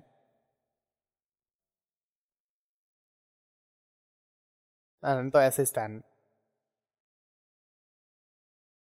โอเค แต่ว่าตัว LaMDA เอาเป็นว่าตัว LaMDA เนี่ย มีให้เราลองเล่นกันเหมือนกันนะ ก็คือตัวของ AI Test Kitchen อ่า แต่ว่าอันนั้นก็คือเป็นแค่ AI Test Kitchen เนี่ยแค่นั้นเลย อะหลังที่เรารู้กันดีว่า อ่า Google ก็มีประกาศออกมาเหมือนกันว่า เร็วๆนี้แหละ รอดูแล้วกัน อืมรอดูแล้วกันแต่แต่ก็กำลังคิดอยู่ว่าตัวของ Lambda ของทาง Google เนี่ย น่าจะมีอะไรดีซ่อนอยู่เหมือนกัน อืม แล้วดูเหมือนว่าช่วงนี้ AI อะจะเป็นเรื่องของแชทเนาะซะส่วนใหญ่เลย อืมใช่แชทเบสก็เราก็รู้กันดีแหละว่าตอนนี้ที่มันเป็น voice base ก็จะเป็นพวก assistant อ่า assistant หรืออะไรแบบนี้ เราก็ต้องดูคิดว่า Google I/O ปีนี้เราจะได้เห็น อ่า เรียกว่าฟังก์ชันหรือแบบการใช้งานใหม่ๆ ของ Google Lambda ออกมาเหมือนกัน ได้เห็นแน่ๆละแล้วเผลอๆ มีให้เราทดลองใช้งานกันด้วย นอกจากไอตัวของ AI Test Kitchen น่ะนะ ใช่ นอกนอกจากตัวนั้นทางเรื่อง มันก็ไม่เชิงครัวขนาดนั้นมันเหมือนแบบเป็นห้องครัวของ AI ตัวนี้มากกว่า อ่า เป็นแค่คำเปรียบเปย ซึ่งปีที่แล้วเคยไปแบบนิดนิดหน่อยหน่อยนะก็มันก็เป็นแค่นิดนิดหน่อยหน่อยจริงๆก็ถามว่า AI Test Kitchen นะครับ เราจะลองได้ยังไง เราจะอะไรได้ยังไงนะครับ ก็ ตอนนี้เราสามารถดาวน์โหลดผ่านตัวของ Play Store แล้วก็ App Store ได้นะครับ ชื่อแอปว่า AI Test Kitchen เลยทำไมเรามาทำไมเรามาเข้าเรื่องนี้ได้เนี่ยงง อืม แต่ว่าแน่นอนว่ามันไม่ได้ลงได้กับทุกเครื่องเนาะแล้วก็ตอนนี้เหมือนดาวน์โหลดไม่ได้ด้วยนะ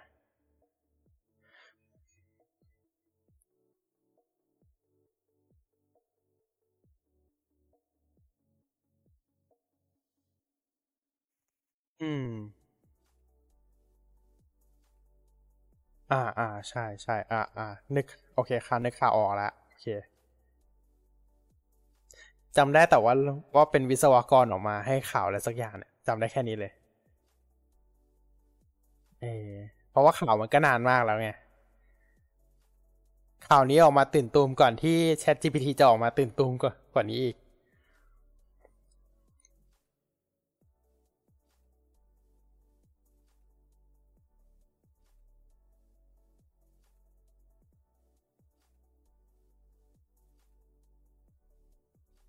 ใช่แลมด้ามันยังมีแค่ตัวเทสเฉยๆ แบบเทคิเช่นออกมาเล็กๆ แล้วเราก็แค่รู้คุณศัพท์ของมันแค่นั้นเอง ว่า เออมันมันใช้งานอะไรได้บ้างเราก็แค่รู้แค่นั้นแต่ว่าตัวของ ChatGPT คือออกมาให้เราได้ลองใช้งานกันแบบจริง ๆ จัง ๆ เลย อืมทำให้อ่า คนก็ตื่นเต้นกว่าหายกว่าเนาะอืม เป็นธรรมดานะครับ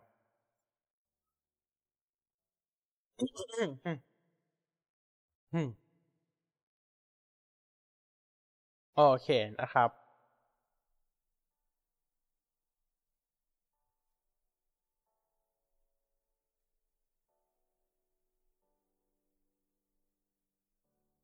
ครับ โอเค นั่นแหละครับ อันนี้ก็คือเรื่องของบิงเนาะเออบิงที่ใช่บิงที่จะใส่เข้ามาในเร็วนี้ แล้วก็ อย่างที่อ่า Microsoft เคยประกาศไปแล้วว่า Microsoft จะมีการใส่ดออีเข้ามาในบิงอีกเช่นกัน ผมก็เอามาหมดทุกอย่างเลย และดูเหมือนว่า Microsoft จะลงทุนเพิ่มด้วยไหมจากข่าวเลยล่าสุด อืม จากข่าวเลยล่าสุดเหมือนเหมือนจะลงทุนเพิ่มด้วยนะ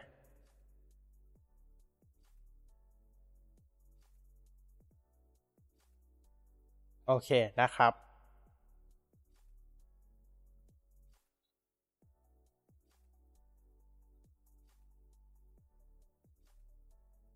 โอเค จริงๆ ยังมีโปรดักของ Microsoft อีกตัวนึงที่ยังไม่ออกมาก็คือ Microsoft Designer ที่ตอนนั้นจะเอามาแข่งกับ Canva เคยเกินไปแล้ว แต่ว่าณตอนนั้นก็ยังไม่ออกณตอนนี้ก็ยังไม่ออกอยู่ดี ใช่ แต่ว่าก็คือเกี่ยวกับ DOE เนี่ยแหละเนาะ เกี่ยวกับ OpenAI เหมือนกัน นะครับ โอเค ใช่ใช่ใช่โอเค นี่ก็คือเรื่องของ OpenAI นะครับ ที่เราพูดคุยกันมานะครับ ก็คือ มีตั้งแต่เรื่องประเด็น ChatGPT Plus จนถึงเรื่อง Bing ที่เอา ChatGPT เข้ามาใส่ ที่เอา GPT 4เข้ามาใส่นะครับ อ่า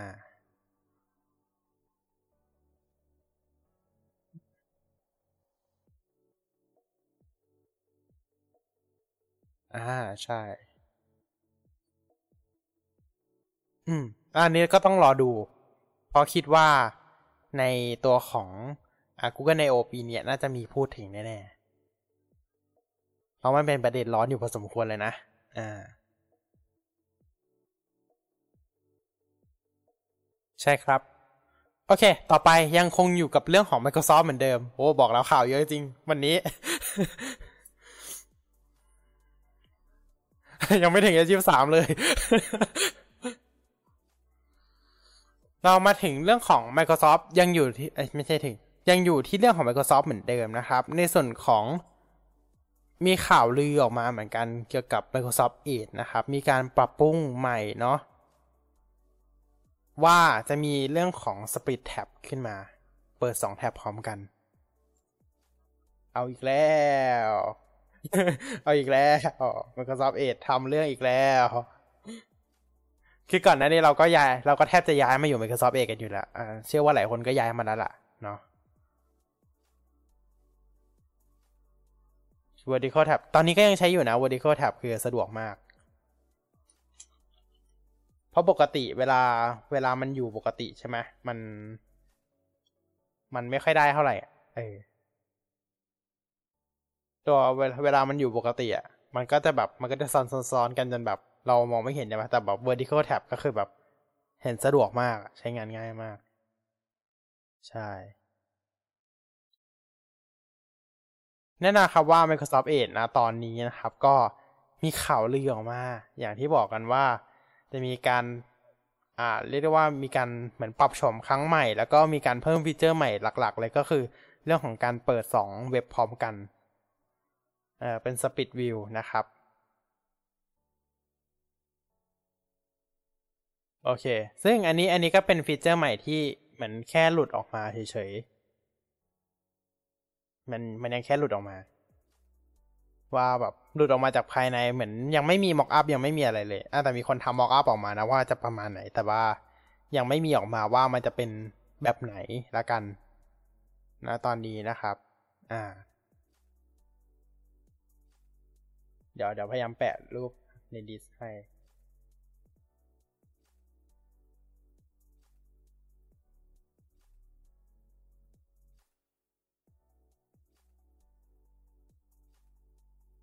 อ๋อเดี๋ยวนะ ใช้ได้แล้วด้วย โอเค โอเค โอเคฟีเจอร์ split screen อะใช้ได้แล้วอะเดี๋ยวเดี๋ยวเดี๋ยวแปะลิงก์ข่าวเจอละตอนตอนแรกมันจะมีบางอันที่มันเป็นคอนเซปต์อันนี้ล่าสุดใช้ได้แล้ว นี่นี่นี่โอเค ต้องใช้ Edge Canary อ่า ใช่ครับ ก็ตอนนี้ไปเปิดต้องไปต้องไปเปิดในอ่าตัว experiment split screen split screen มีมีด้วย เจอแล้วจริง ๆ อ่าเดี๋ยวเราลองใช้งานดูนะครับ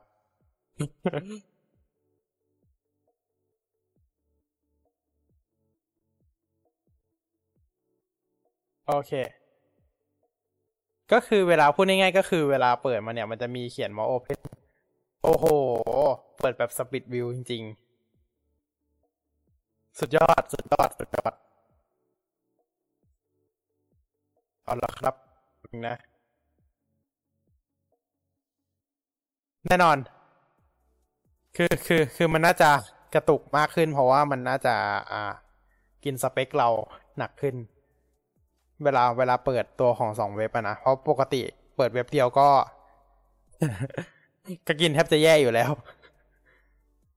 อันนี้เปิดสองเว็บเลยนะ ก็น่าจะน่าจะกินสเปคหนักขึ้นไปหลายเท่า อันนี้ดีขึ้นยัง โอเค นั่นแหละ ก็คือกิน GPU เราหนักขึ้น กินเมมกินแรมเราหนักขึ้นนั่นแหละพูดง่ายๆใช่ ใช่ นั่นแหละครับนะตอนนี้สามารถใช้งานตัวของ Split Screen ได้แล้วอ่าเราสามารถไปลองได้แล้วเนาะสำหรับตัวของ Microsoft Edge นะครับ ก่อนนี้ต้องลงแอดออนเนาะแต่ว่าตอนนี้ไม่ต้องละอืม ก็ฟีเจอร์นี้ก็คือไม่ต้องไม่ได้มีการประกาศเลย อยู่ดีก็โผล่มาโผล่เขาเรียกว่าโผล่มาแบบเงียบๆอะแต่ว่า อ่าฟีเจอร์นี้เออจริงที่พูดถึงอะไม่ใช่อันนี้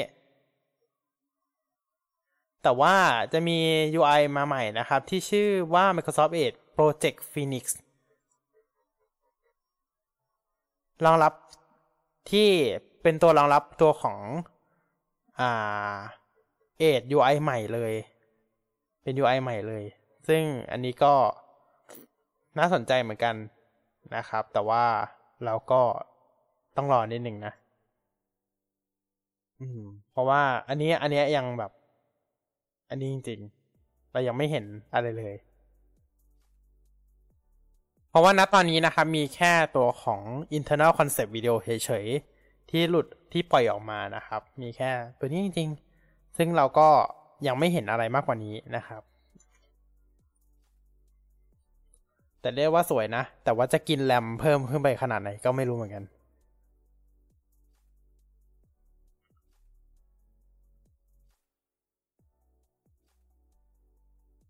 นะครับ โอเค ประมาณนี้แล้วกันสำหรับตัวของ Microsoft Edge นะครับ ล่าสุด เห็นเห็นยังในลิงโอเค นั่นแหละครับ อะ เราสามารถไปลองตัวของ Split Screen กันได้แล้วนะครับ สามารถไปเปิดเดี๋ยวแปะให้แล้วกันเนาะเดี๋ยวแปะให้สักครู่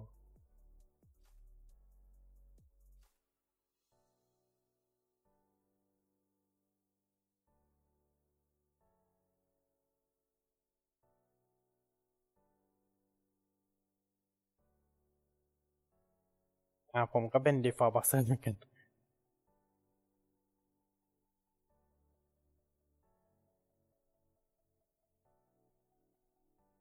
ใช่ นี่คือพวกเรานะครับ อันนี้คือ Edge Split Screen เนาะอะเปิดได้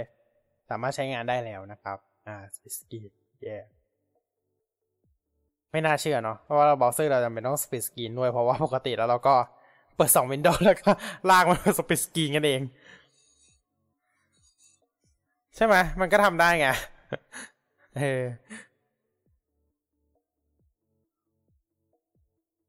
น่าเพราะวินโดว์มันก็ทำสปิดสกรีนได้อยู่แล้ว ใช่ ก็ทำได้กันหมด ใช่ เราก็เลยแบบ เอ๊ะ มันจำเป็นด้วยเหรอ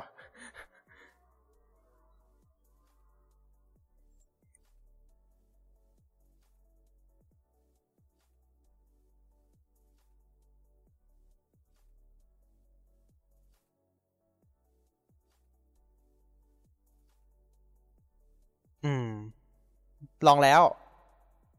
ตอนนี้ split split screen กินเยอะกว่า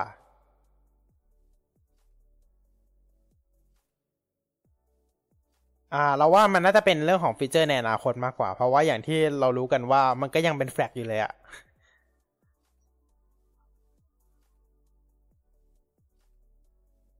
ใช่ มันยังเป็น flag ซ่อนอยู่เลย เพราะฉะนั้น อ่า เราจะต้องรอกันไปนิดนึงนะครับ อืม เปิดแบบเราก็ไปดึง ดึงมันออกมานะ ใช่ใช่อะ จริงๆก็มีคนเป็นคนเจอนั่นแหละ มันก็ เพราะว่าคานารี่มันอัปเดตทุกวันใช่ไหมล่ะ มันก็ต้องแบบ มีหลุดหลุดฟีเจอร์มาบ้างแหละนะครับ โอเค อันนี้ก็คือเรื่องของตัวของอ่า Phoenix โปร เจกต์ Phoenix ของทาง Microsoft Edge นั่นเองนะครับ อ่า โอเค เรียกได้ว่านะตอนนี้นะครับก็ โอเค ต่อไปเรื่องของ File Explorer กันบ้างดีกว่า เยอะไปหมดเลย Windows ตอนนี้ เรากลับมาเล่น Windows แล้วนะครับทุกท่าน โอเค ณตอนนี้นะครับเรื่องของ File Explorer นะครับได้มีการซ่อนฟีเจอร์ใหม่อยู่ในบิลล่าสุดของทาง Windows Insider นะครับ ซ่อนนะใช้คำว่าซ่อนนะ แปลว่าในบิลล่าสุดก็ยังไม่ก็ก็คือต้องไปแอบเปิดเหมือนกัน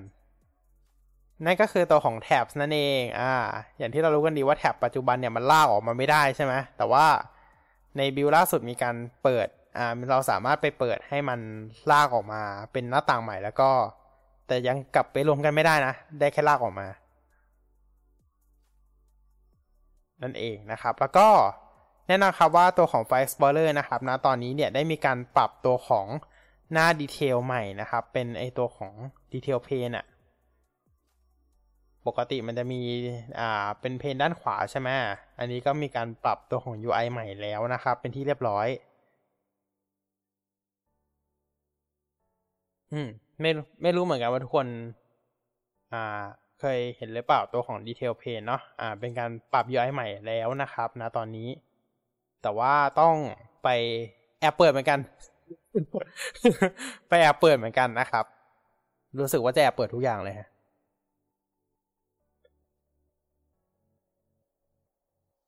ฟีเจอร์ซอนใช่ฟีเจอร์ซอนนะครับ แล้วก็ดูเหมือนว่าจะมีการปรับปรุง UI ตัวของ File Explorer ครั้งใหม่ด้วย ซึ่งณตอนนี้ยังไม่ทราบที่มายังไม่ทราบว่าชัดเจนแค่ไหนเนาะว่าจะเป็นหน้าตาเป็นยังไง แต่ว่าจะมีการปรับปรุงแน่นอนอก็เราก็เห็นจากหลาย ๆ อย่าง แล้วว่ามีการซ่อนตัวของอตัวของ Detail Page มานะครับ มีการซ่อนตัวของแท็บที่มีการปรับปรุงใหม่มานะครับ ก็อันนี้ก็รอติดตามชมแล้วกันนะครับ ว่าเป็นยังไงเนาะในอนาคต ต่อไปนะครับ เรามาถึงอุปกรณ์โปรแกรมที่สำคัญมากที่ ยังคิดว่ายังไงคนที่ใช้งานตัวของ Windows เนี่ย ควรมีติดเครื่องนั่นก็คือ Microsoft Power Toys ใช่ของเล่นทรงพลังของทาง Microsoft นะครับ แน่นอนครับว่าตัวของ Microsoft Power Toys เนี่ย ในล่าสุดนะครับ ในเวอร์ชัน0.67 นะครับ มีการเพิ่มตัวของ อ่า เรียกได้ว่าเป็นเมนู Quick Access มา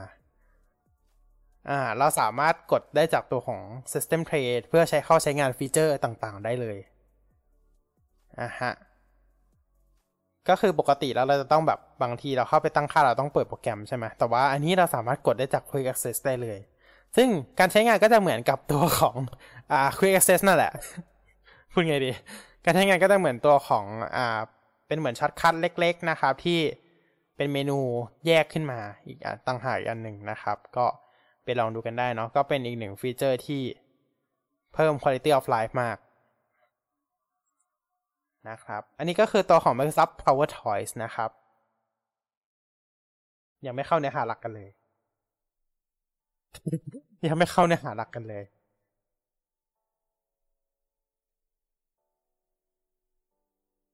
ใช่ครับ อ่า ซึ่งเรายังไม่เข้าสักอันเลยนะซึ่ง ต้องทำเวลาแล้วนะครับแล้วตอนนี้อ่ายังไงดีครับ โอเค ไปกันต่อนะครับ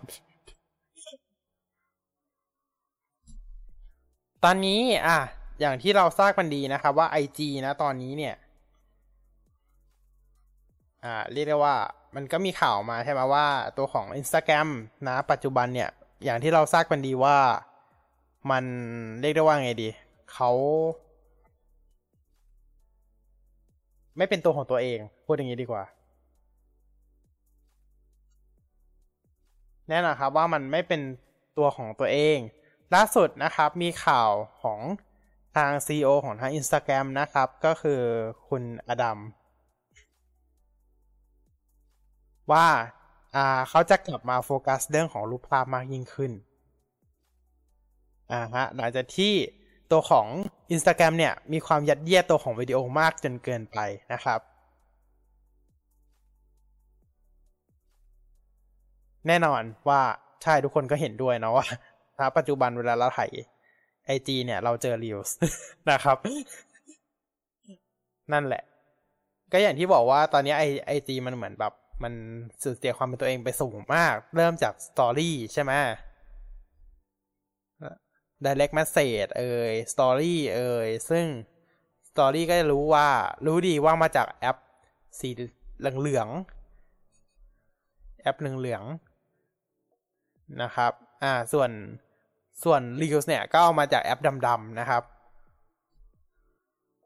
เราก็ทราบกันดี โอเค เอาแค่นี้แล้วกัน เอาแค่นี้แล้วกัน จริงๆ ก็จะมีเรื่องของฟีเจอร์อื่นที่มันไม่เกี่ยวเลยกับ IG พวกช้อปปิ้ง อืม ซึ่งก็อย่างที่บอกกันนะครับว่า อ่า จริงๆเนี่ย IG ก็ควรกลับมาโฟกัสเรื่องรูปภาพได้แล้ว เพราะว่ามันเหมือนมันไปโฟกัสผิดจุดแล้วมันสูญเสียความเป็นตัวเองไปเนาะ ล่าสุด CEO ก็ออกมายอมรับแล้วนะว่า เขาจะกลับมาโฟกัสกับรูปภาพมากยิ่งขึ้น ซึ่งก็เป็นข่าวดีสำหรับผู้ใช้อินสตาแกรมแล้วกันเนาะเราหวังว่าจะกลับมาจริง ๆ นะ เออ จะกลับมาจริง ๆ เนาะว่าจะกลับมาเป็นแอปรูปภาพอีกครั้งหนึ่งนะกันเนาะแล้วก็ขอร้องละช่วยเอากลับช่วยเอาฟีด following อะมาเป็นฟีดแรกเหมือนเดิม อย่า อย่า อย่าเอาเลยคอมเมนต์คนอื่นที่ไม่ได้ติดตามขึ้นมานะครับ อันนั้นให้ไปอยู่ในช่องเสิร์ชเหมือนเดิมดีแล้วนะครับ อย่าอย่าอย่าอย่าเอามันขึ้นมานะครับ ขอขอร้อง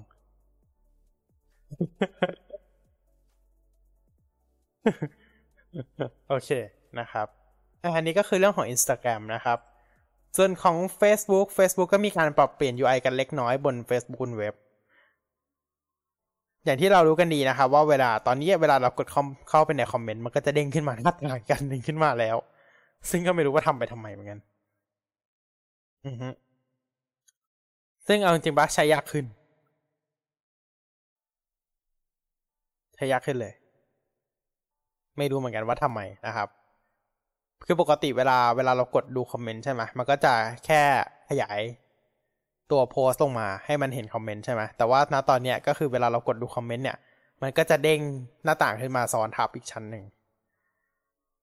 แล้วถามว่าเวลาออกทำไงครับ ก็คือต้องกดปิดนั่นเอง ก็คือไม่ใช่แบบเราเราเปิดคอมเมนต์แล้วเราก็ถ่ายเอาไปเลย มันทำไม่ได้แล้วนะครับ เราต้องกดปิดก่อนเนาะ แล้วก็บางคนเจอแล้วครับ ก็คือการอัปเกรดอัปเดตตัวของ UI Facebook อีกครั้งหนึ่งนะครับ เอาแถบด้านบนออกนะครับ ไปยัดไว้อยู่ด้านซ้ายหมดนะครับอ่านะครับ อีกครั้งแล้วนะครับสำหรับ Meta นะครับ แล้วก็ขอร้อง Meta นะครับ ช่วยมาทำแอป iPad สักทีนะครับใช่ครับ แล้วมันก็ยังเน่าอยู่นะครับ มาทำสักทีเถอะ มาทำมาทำมาทำได้แล้วมาทำได้ละอืมเขาเน่ามานานแล้วเขาก็ไม่แก้ด้วยนะจริงทุกวันนี้ยังเป็น UI เดิมมากี่ปีแล้วก็ไม่รู้ คือแบบเราจนเราเห็นว่า iOS มันอัปเดตไปแล้วอะมันเปลี่ยน UI ไปแล้วอะใน iPadOS ก็ยังเป็น UI เดิม นะครับ โอเค ประมาณนี้แล้วกัน Meta พอแค่นี้แหละ เราไม่พูดเยอะ นะครับ เอาเอาความเป็นตัวเองกลับมาแค่นั้นเองเขาร้องแค่นี้เลยเขาร้องแค่นี้เลยนะครับอะโอเค เรามาพูดถึงเรื่องอ่าอ่าอะไรดี HomePod mini กันดีกว่า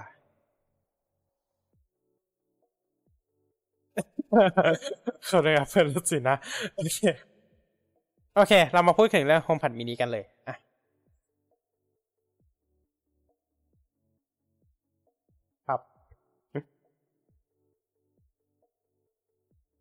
ไม่มีตัวใหม่ เพราะว่าสิ่งที่ออกมามันคือ HomePod เฉยๆ อ่า ใช่ คือ HomePod mini มันคือรุ่นรุ่นล่าสุดของ HomePod อะเนาะที่ออกมา ก่อนที่ Apple จะเปิดตัวรุ่น งงไหม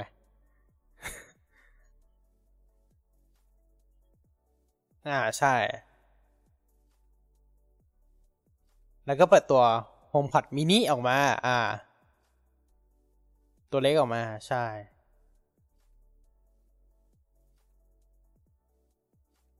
เงียบไปเลย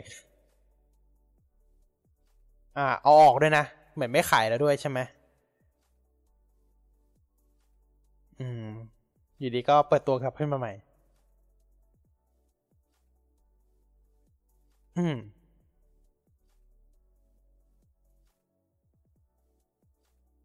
อืม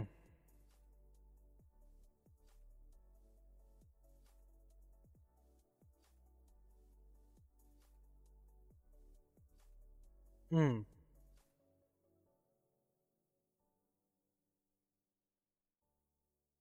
ใช่ครับ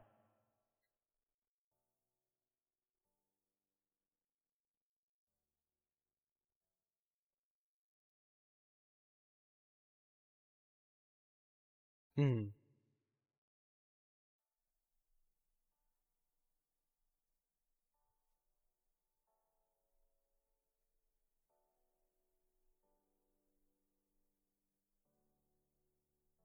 อ่า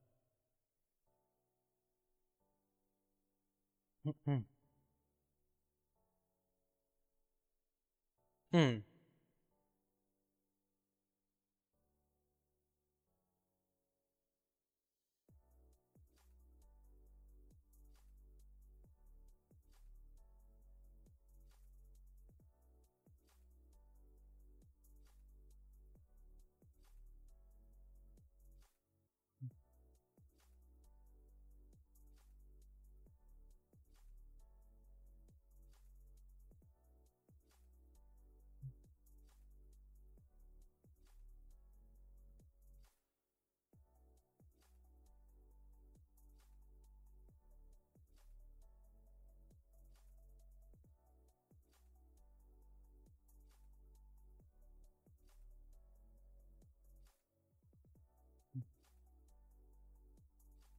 ง่าย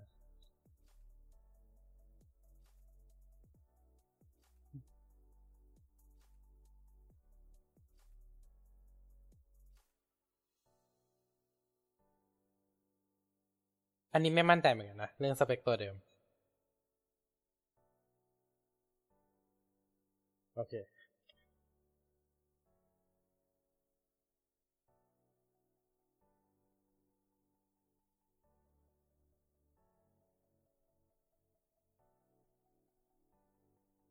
อืม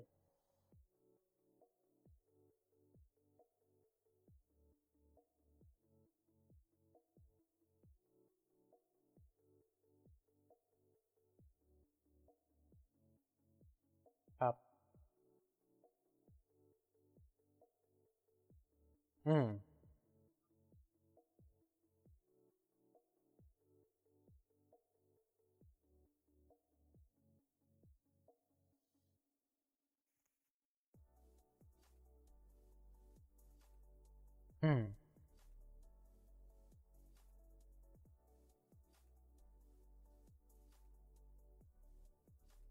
มาตรฐานสมาร์ทโฮมใหม่ที่ให้ทุกค่ายใช้ร่วมกันได้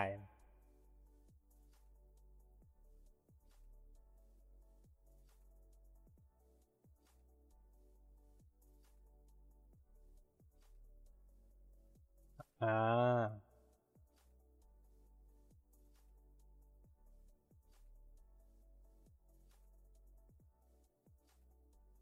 อืม โอเค ไม่มีใครในไทยใช่ครับผมผัดไม่มีใครในไทยนั่นเอง เพราะว่าไม่รู้เหมือนกันว่าทำไม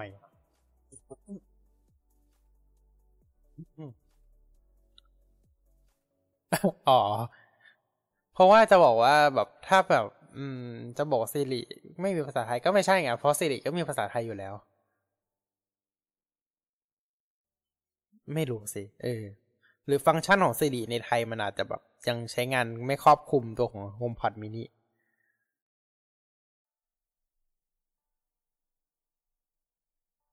อะโอเค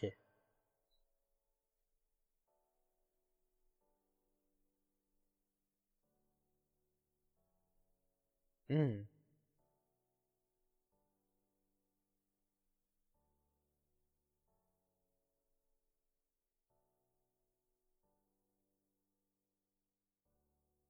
อืม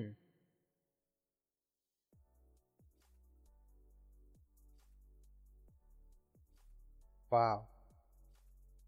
อืมโอเค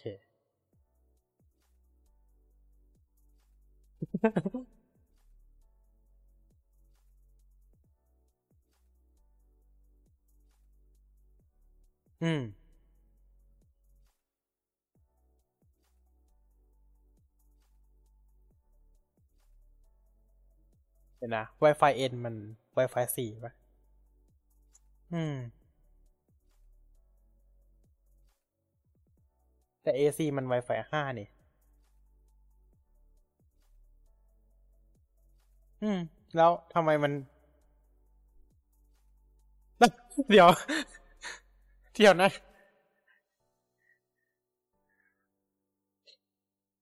ทำไมมันใช้ต่ำลงล่ะ เอ๊ะ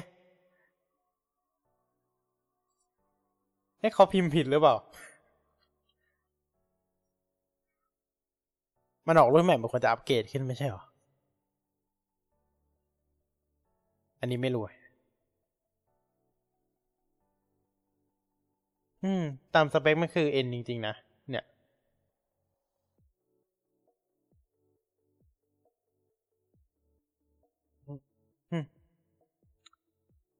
อืม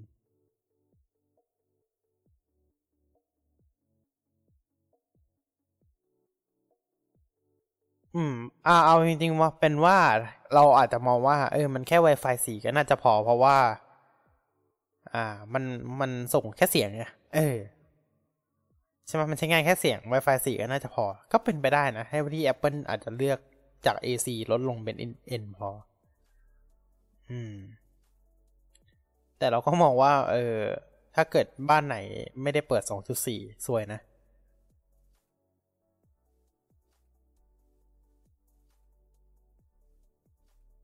อืมบ้านไหนไม่ได้เปิด2.4คือสวยเลยนะ ใช่อ่อแต่แต่ว่าหลายหลายบ้านก็คงเปิดเป็น dual band อะนะก็2.4กับ5เนาะอืม แต่ตอนเนี้ย ถ้าถามว่าใครเปิด6น่าจะน้อย ใช่ ครับแค่ถามว่าเอาเอาเอา Wi-Fi 6 ก่อน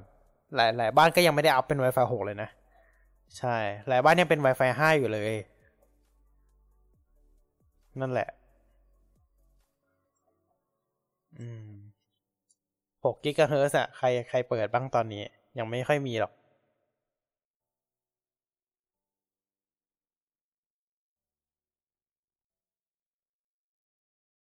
ใช่ใช่เออจริงๆอะน้อยนะมือถือ support เพราะว่าอย่าลืมว่า Wi-Fi 6 จริงๆอะก็ยังไม่ได้รองรับตัวของ6 GHz นะ ต้องเป็น 6E นะ เออต้องเป็น 6E ถึงจะใช้ตัวของ6 GHz ได้ เพราะฉะนั้นตัวของโทรศัพท์ที่ตัวของอุปกรณ์ที่รองรับตัวของ Wi-Fi 6E อะน้อยมากนะในตลาด อืม เพราะฉะนั้นก็อย่างที่เราบอกกันก็คือ นั่นแหละครับ Wi-Fi 6 ตอนนี้ก็คือ Wi-Fi 6 ตอนนี้ยังหายากเลยบางที่ แต่อุปกรณ์รองรับกันค่อนข้างเยอะแหละ แต่ว่ายังหาไม่ค่อยเจอ โดยเฉพาะเราเตอร์เราเตอร์ต้องแบบ เอาจริงเพราะว่าบางคนซื้อเราเตอร์มาเราไม่ได้เปลี่ยนเราเตอร์แบบบ่อยๆอยู่แล้วเนาะ เราแบบเปลี่ยนตอนที่เสีย หรือแบบเปลี่ยนตอนที่อัปเกรดเน็ต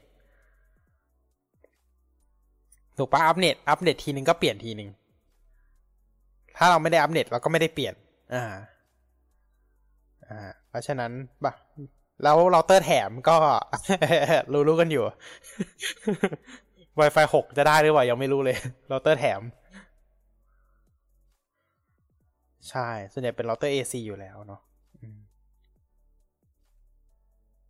แต่ไม่รู้เหมือนกันนะว่าถ้าตอนนี้ถ้าเราเตอร์แถมปัจจุบันเป็นตัว Wi-Fi 6 หรือยัง เป็น AX หรือยัง อันนี้ไม่รู้ ไม่รู้จริง โอเค โอเค ได้ได้ได้ตอนตอนนี้ห้าทุ่มสิบเจ็ดละ โอเค อะ ไปกันต่อที่ Mac mini กันเลยดีกว่านะครับ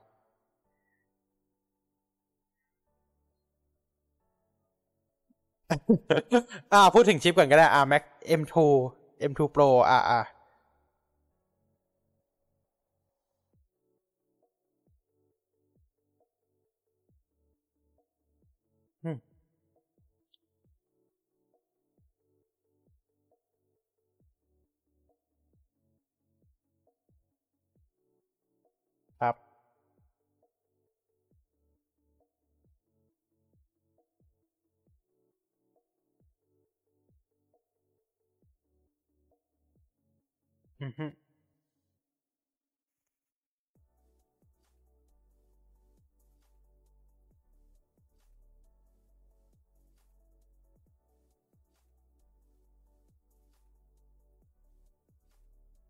ครับ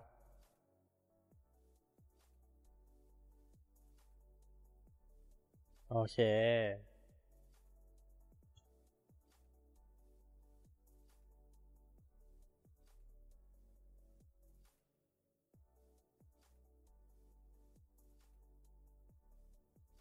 อืม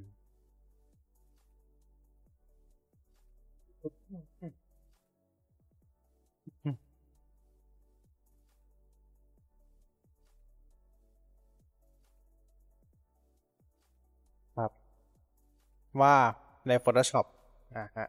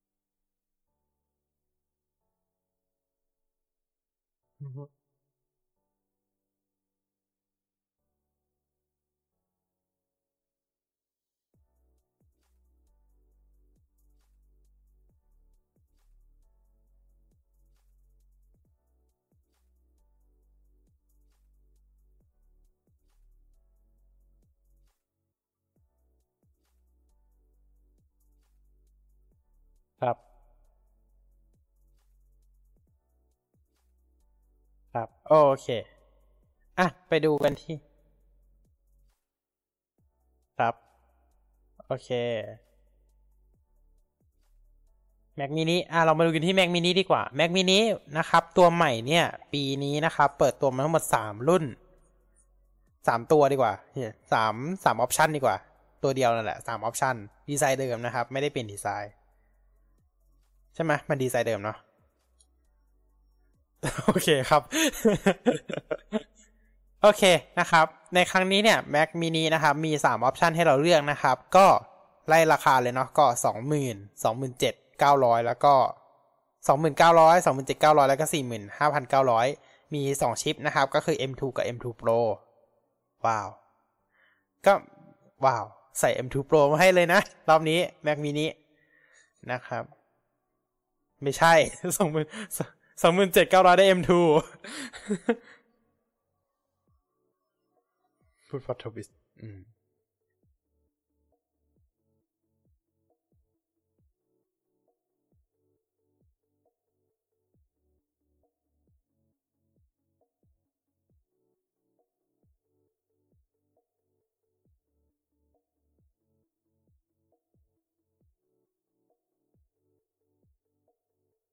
ใช่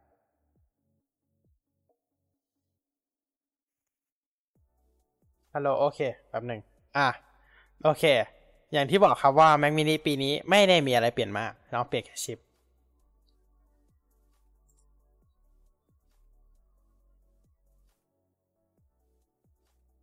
โอเค รุ่น 2900 นะครับ ก็คือจะได้เป็นชิป M2 แบบ 8 คอนะครับ ก็คือเป็น performance 4 high efficiency 4 GPU 10 คอนะครับ Neural Engine 16 คอ ซึ่งอันนี้เท่ากันเนาะทั้งรุ่น 20,000 กับ 2 2900กับ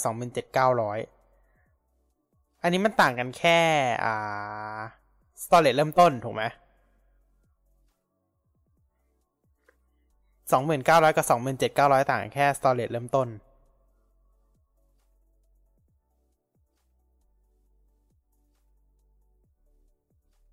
อ่าเพราะว่าสองหมื่นเก้าร้อยแปดอ่าสองห้าหกส่วน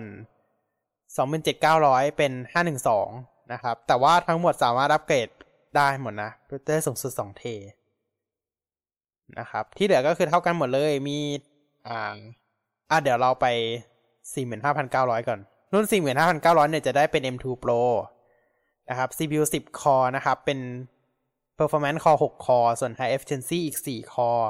GPU ได้เป็น 16 core Neural Engine 16 core นะครับ bandwidth หน่วยความจำอยู่ที่ 200 กิกต่อ วินาทีนะครับ โดยสามารถ modify เพิ่มเป็นตัวของ M2 Pro 12 core ได้แล้วก็ GPU 19 core ได้นะครับ ก็คือแต่งได้ อันนี้แต่ง CPU ได้นะครับ แล้วก็แรมเนี่ย ตัวนี้จะให้เป็น 16กิกส่วน M2 ธรรมดาจะให้เป็น8กิกแต่ว่า M2 ธรรมดาแต่งได้สูงสุด 24กิกนะครับ M2 Pro แต่งได้ เป็น32กิกทำไมมันถึงแต่งเป็น24กิก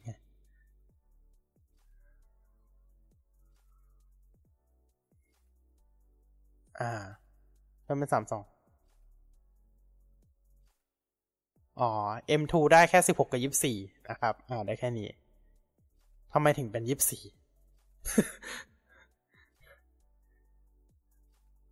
อ่า โอเค โอเค ราะว่าปกติแล้วเวลาเขาอัพแรมเขาจะอัพแบบแปดสิบหกสามสองหกสี่อ่าใช่เขาจะอัพแบบนี้ ใช่ แต่แต่ก็งงเลยทำไมมันถึงมาเป็นยี่สี่โอเค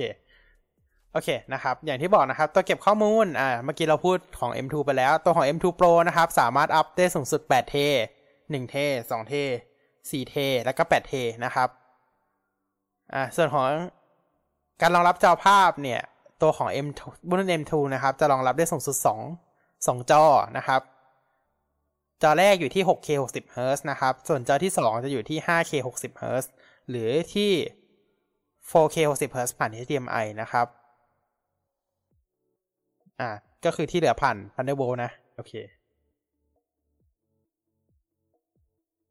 ก็คือดีไมเนี่ยรองรับอยู่ที่ 4K 60 Hz ส่วน Thunderbolt เนี่ยจะต้อง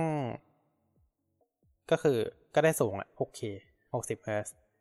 ส่วนตัวของ M2 Pro นะครับ จะรองรับ 3 จอ สูงสุด 3 จอ ก็คือ 2 จออยู่ที่ 6 6K 60 Hz ผ่าน Thunderbolt แล้วก็อีก 1 จออยู่ที่ 4K 60 Hz ผ่าน HDMI นะครับ หรือว่าจะใช้สองจอ นะครับ ก็คือหนึ่งจอผ่านหกสิบ 6K 60 Hz ผ่าน Thunderbolt กับอีกหนึ่งจออยู่ที่ 4K 144 Hz ผ่าน HDMI หรือต่ออีกหนึ่งจออยู่ที่ 8K 60 Hz นะครับ หรือว่าจะเลือกผ่าน Thunderbolt หรือว่าจะเลือก เอ๊ะ ไม่นี่ผ่าน HDMI แล้วก็หรือว่าจะเลือกเป็น 4K 240 Hz ผ่านตัวของ HDMI นั่นเอง งงไหม งง เอาเอาเป็นว่า อ่า ตัวของ M2 Pro เนี่ย สามารถส่งสัญญาณ HDMI ได้สูงสุด 8K 60 Hz แล้วกัน อะ โอเค ส่วนของ M2 เนี่ยสามารถส่งสัญญาณ HDMI สูงสุดอยู่ที่ 4K 60 Hz นะครับ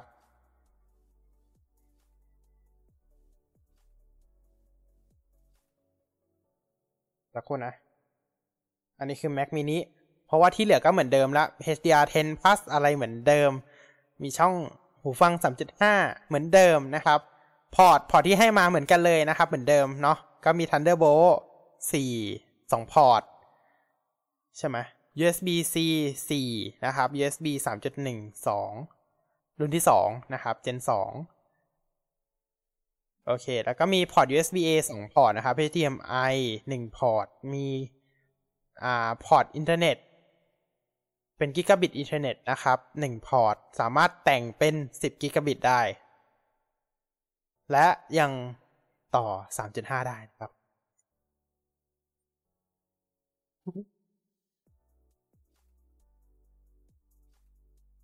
ครับ แค่นั้นเอง แค่นั้นเลย แค่นั้นเลย ไม่มีอะไรเพิ่มมากกว่านี้ เพราะว่ามันต่อจอได้เยอะกว่าเนี่ยอ่า มันต่อจอได้เยอะกว่า มันก็มันก็มีพอร์ตให้เยอะกว่า อืมฮึ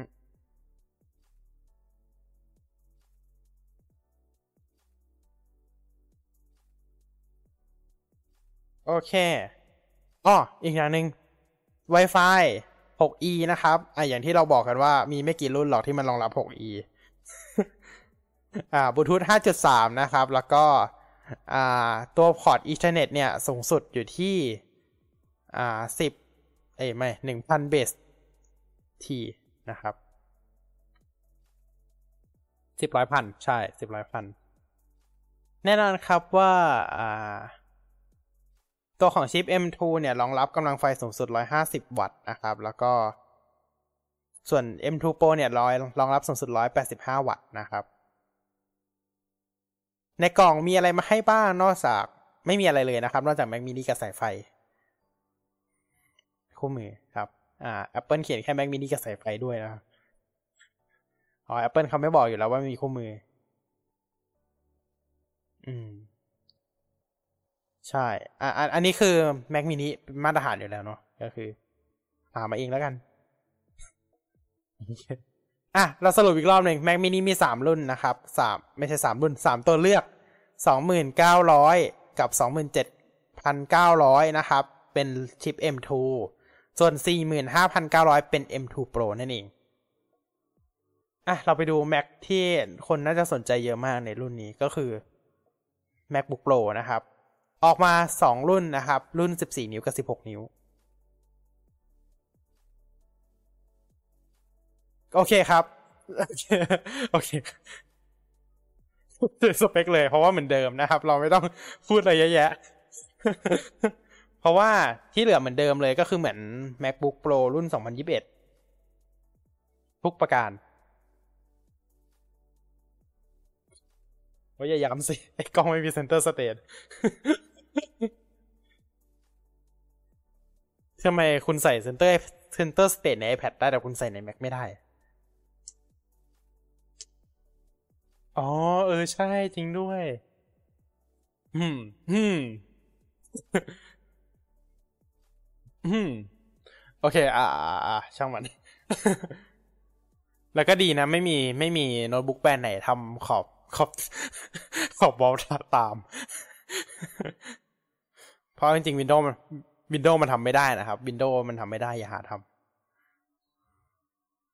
อืม คือ Windows มันมันมันไม่มีขอบ มันไม่มีแถบข้างบนครับ อืม พอทำได้ เออ Windows คือกินจอจริงๆ ครับ กินพื้นที่จอจริงๆอันนั้นนะโอเค อะ มีชิปกี่ตัว รอบนี้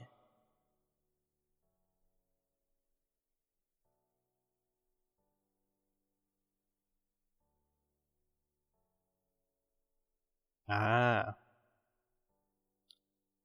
อันนี้สิบสี่นิ้ว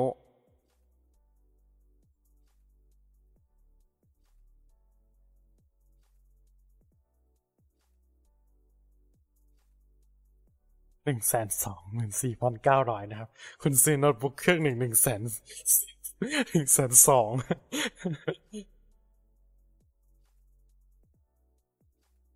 ครับ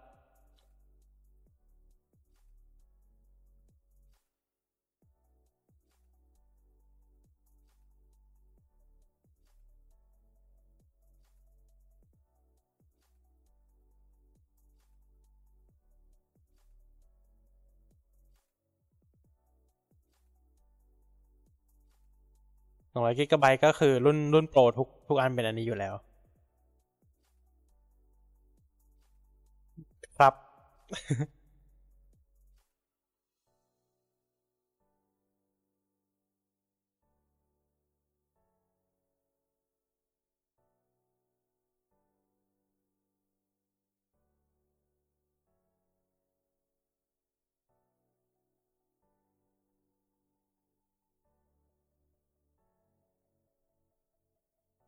จริงนะ ก็เริ่มสงสัยแล้วว่าทำไม Apple ไม่เอาราคามาโปะอันเดียวเลยแล้วให้ที่เหลือไป config กันเอง เพราะว่าสุดท้ายแล้วมันก็ config เพิ่มไปได้หมดเลย ใช่อ๋อ เหมือนเป็น preset มาให้ก่อน อ๋อ อืม เพราะว่าสุดท้ายแล้วคุณจะเอารุ่นต่ำสุดแล้วไป config ให้เหมือนตัวรุ่นแสนก็ทำก็ทำได้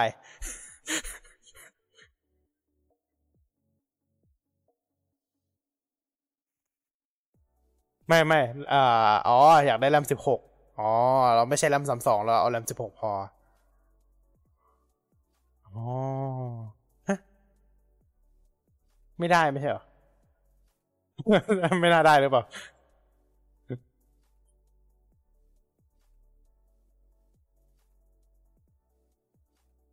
อืมอืมประมาณนั้น เหมือนเป็นพรีเซตไว้ให้เนาะเออ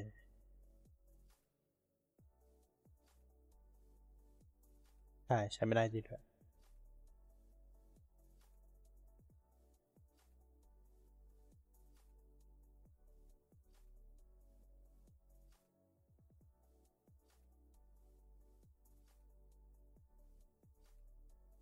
อือฮึ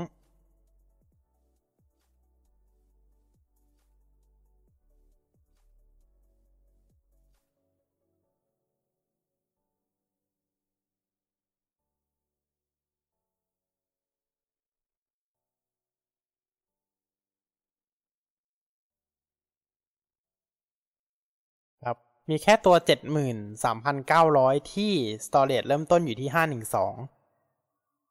ใช่ครับ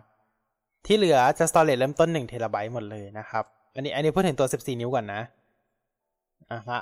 แล้วก็ทุกรุ่นสามารถปรับแต่งได้สูงสุดเป็นแปดเทราไบต์นะครับอ่าฮะตัวของแรมนะครับ มีเฉพาะตัวหนึ่งแสนหนึ่งหมื่นเก้าร้อยที่เริ่มต้นที่สามสิบสองกิก ที่เหลือเริ่มต้นสิบหกกิกหมดเลยนะครับ เพราะว่า M2 M2 Max เนี่ยมันมันต้องสามสิบสองกิกขึ้นไป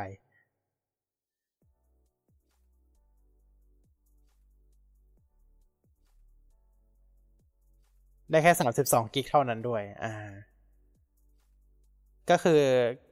อ่า ถ้าเกิดคุณอยากได้ชิป M2 Pro ก็คือสุดแค่สามสองเท่านั้น อ่า คุณได้ไม่ได้มากกว่านั้นแล้ว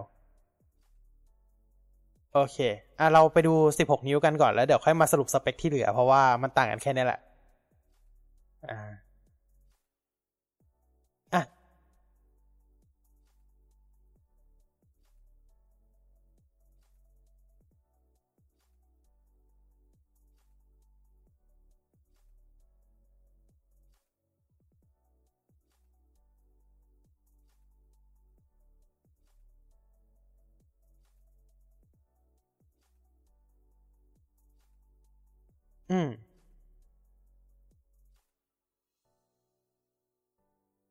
อ่าเมมโมรี่ต่าง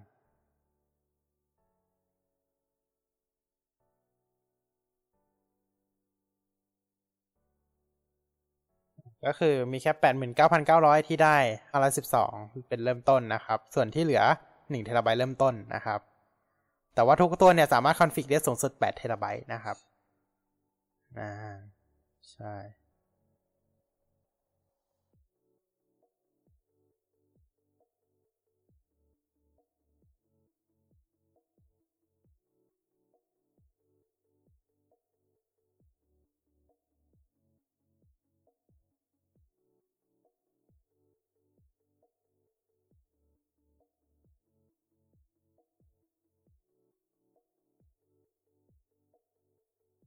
M2 ใช่ครับ ส่วน M2 Pro ใช้แรมได้ไม่เกินสามสิบสองกิกนะครับ โอเคครับ แล้วก็ อ่า แค่นี้เนาะ มีแค่นี้แหละ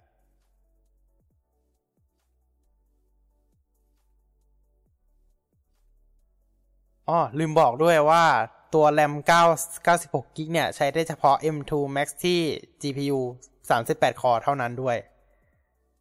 ก็ก็ก็ก็คือ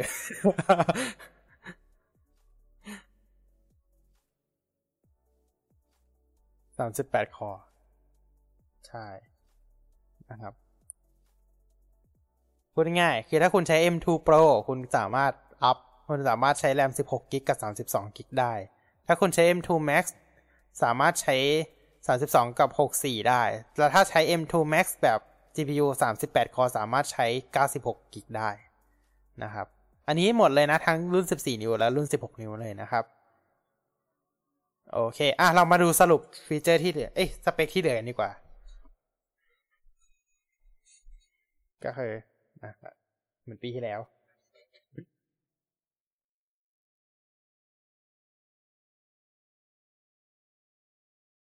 อะฮะ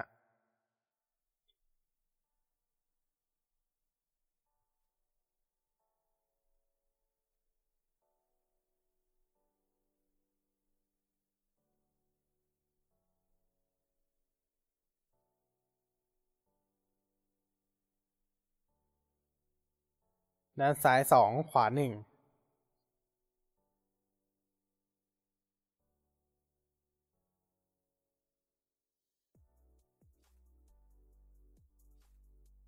นะครับ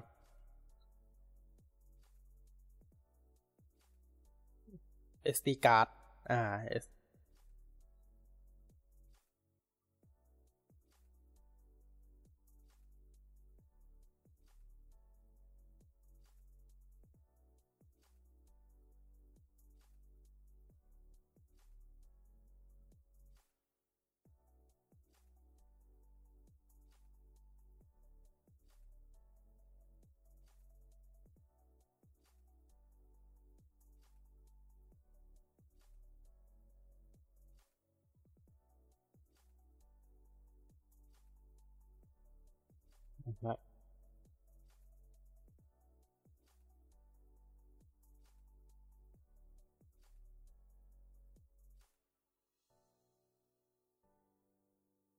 อันที่ไม่ได้เขียนผ่านในดีไมน่าจะตอบน่าจะตอบผ่าน Thunderbolt เนาะเอ้ยไม่สิ เพราะว่าหนึ่งจออันเนี้ยแปดสิบแปดเคหกสิบเฮิร์ตคือ HDMI เออใช่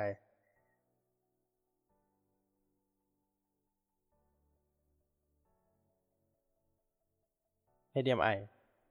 โอเค ต่อจอเดียวใช่ เหมือน Thunderbolt Thunderbolt ไม่ได้ใช่ไหม Thunderbolt ได้แค่ 6K ป่ะ 6K 60เฮิร์ตซ์อ่า โอเค อ่า M2 Max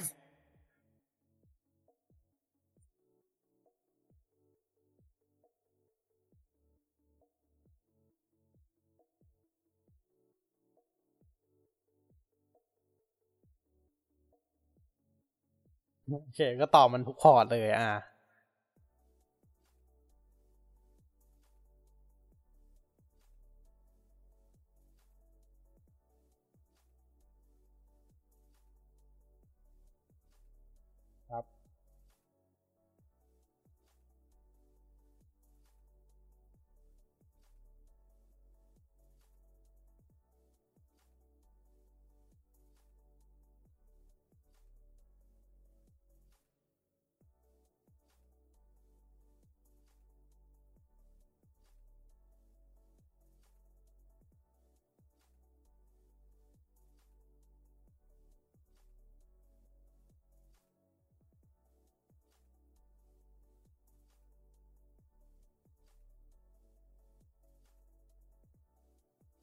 อ๋อไม่ 8K 60 เฮิร์ตเมื่อกี้ผ่าน HDMI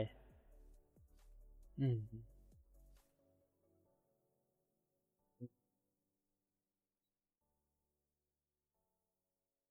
โอเคอาจจะงงๆแล้วล่ะ ก็คือ HDMI สูงสุด 8K 60 เฮิร์ตหรือ 4K 240 เฮิร์ตอ่า โอเค แค่นี้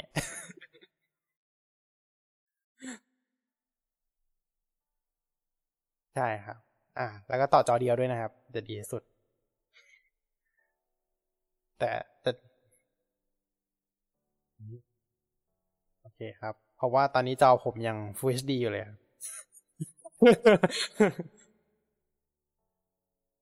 เจ็ดสิบห้าเฮิร์ตด้วย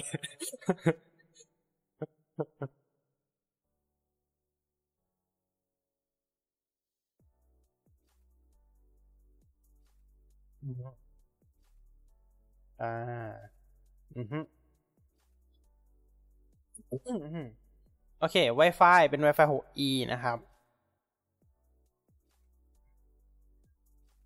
ใช่ FaceTime HD ไม่มี Center Stage นะ ก็คือไม่ใช่ Ultra Wide พูดยังไง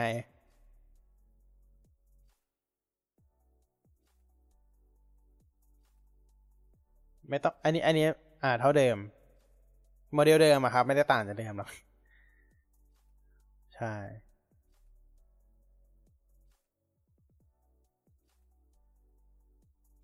อ่า ก็คือรุ่น 14 นิ้ว ก็คือจะมีอะแดปเตอร์ USB-C 67 วัตต์ เฉพาะ M2 Pro 10 คอร์ถ้า M2 Pro 12 คอร์หรือ M2 Max เนี่ย ก็จะใส่ 96 วัตต์มาให้ แล้วก็จะมีสาย USB-C เป็น MagSafe 2 เมตรมาใส่มาให้ด้วยนะครับ อ่า ส่วนส่วนรุ่น 16 นิ้วเดี๋ยวนะ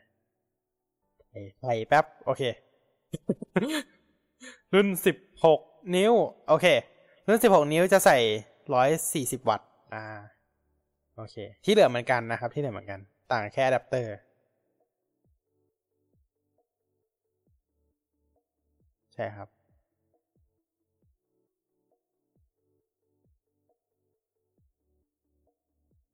อ่า สายเป็น color match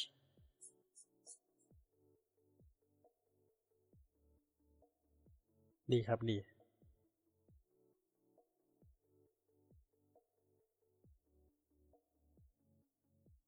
ต้องฮะอืมอืมแต่ Thunderbolt แพงนะ MagSafe ก็แพง นะครับ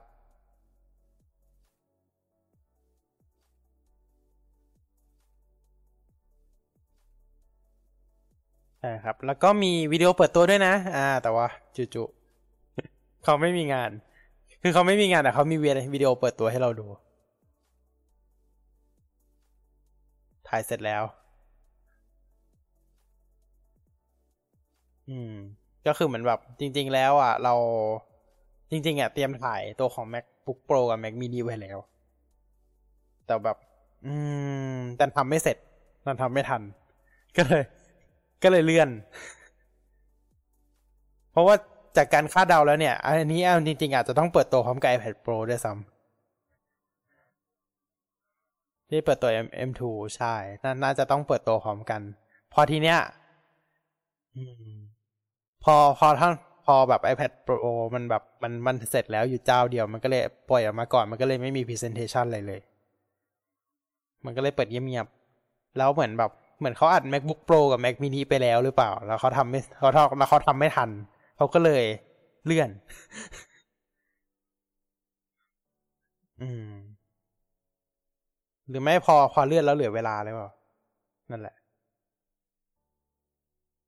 โอเค เอาเป็นว่าช่างมันดีกว่าครับ เราข้ามดีกว่า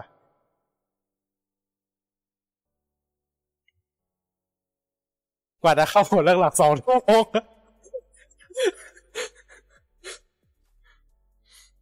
โอเค Galaxy S 23 Series ครับ เฮ้ย ไม่ต้องใช้ขนาดนั้นมาด้วยกัน โอเคนะครับสำหรับตัวของ Galaxy S 23 Series นะครับ ก็ในปีนี้ประเทศไทยขอแสดงความยินดีด้วยครับ คุณได้ Snapdragon เหมือนเดิม ใช่ อ่า ซึ่งก็ดีแล้วดีแล้ว เพราะว่าเจอ S 21 Exynos เข้าไปนะครับเครียดเลยนะครับ ตอนนี้เครื่องร้อนจีเลย เชื่อไหมเปิดกล้องห้านาทีร้อน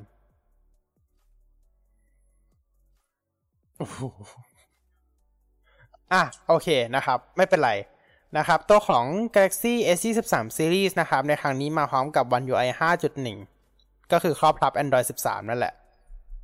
ใช่นะครับ อย่างที่เราทราบวันนี้นะครับว่า Android อ่า Samsung ในปัจจุบันนะครับ จะให้อัปเดต OS สูงอ่าสูงสุด 4 ปีนะครับ อัปเดตใหญ่ 4 ปี แล้วก็ security patch อีก 1 ปี หลังจากอัปเดตใหญ่จบนะครับ ในครั้งนี้นะครับก็มาพร้อมกับกระจกกระจกจอใหม่อ่า Gorilla Glass Victus รุ่นที่สองว้าว กระจกจอใหม่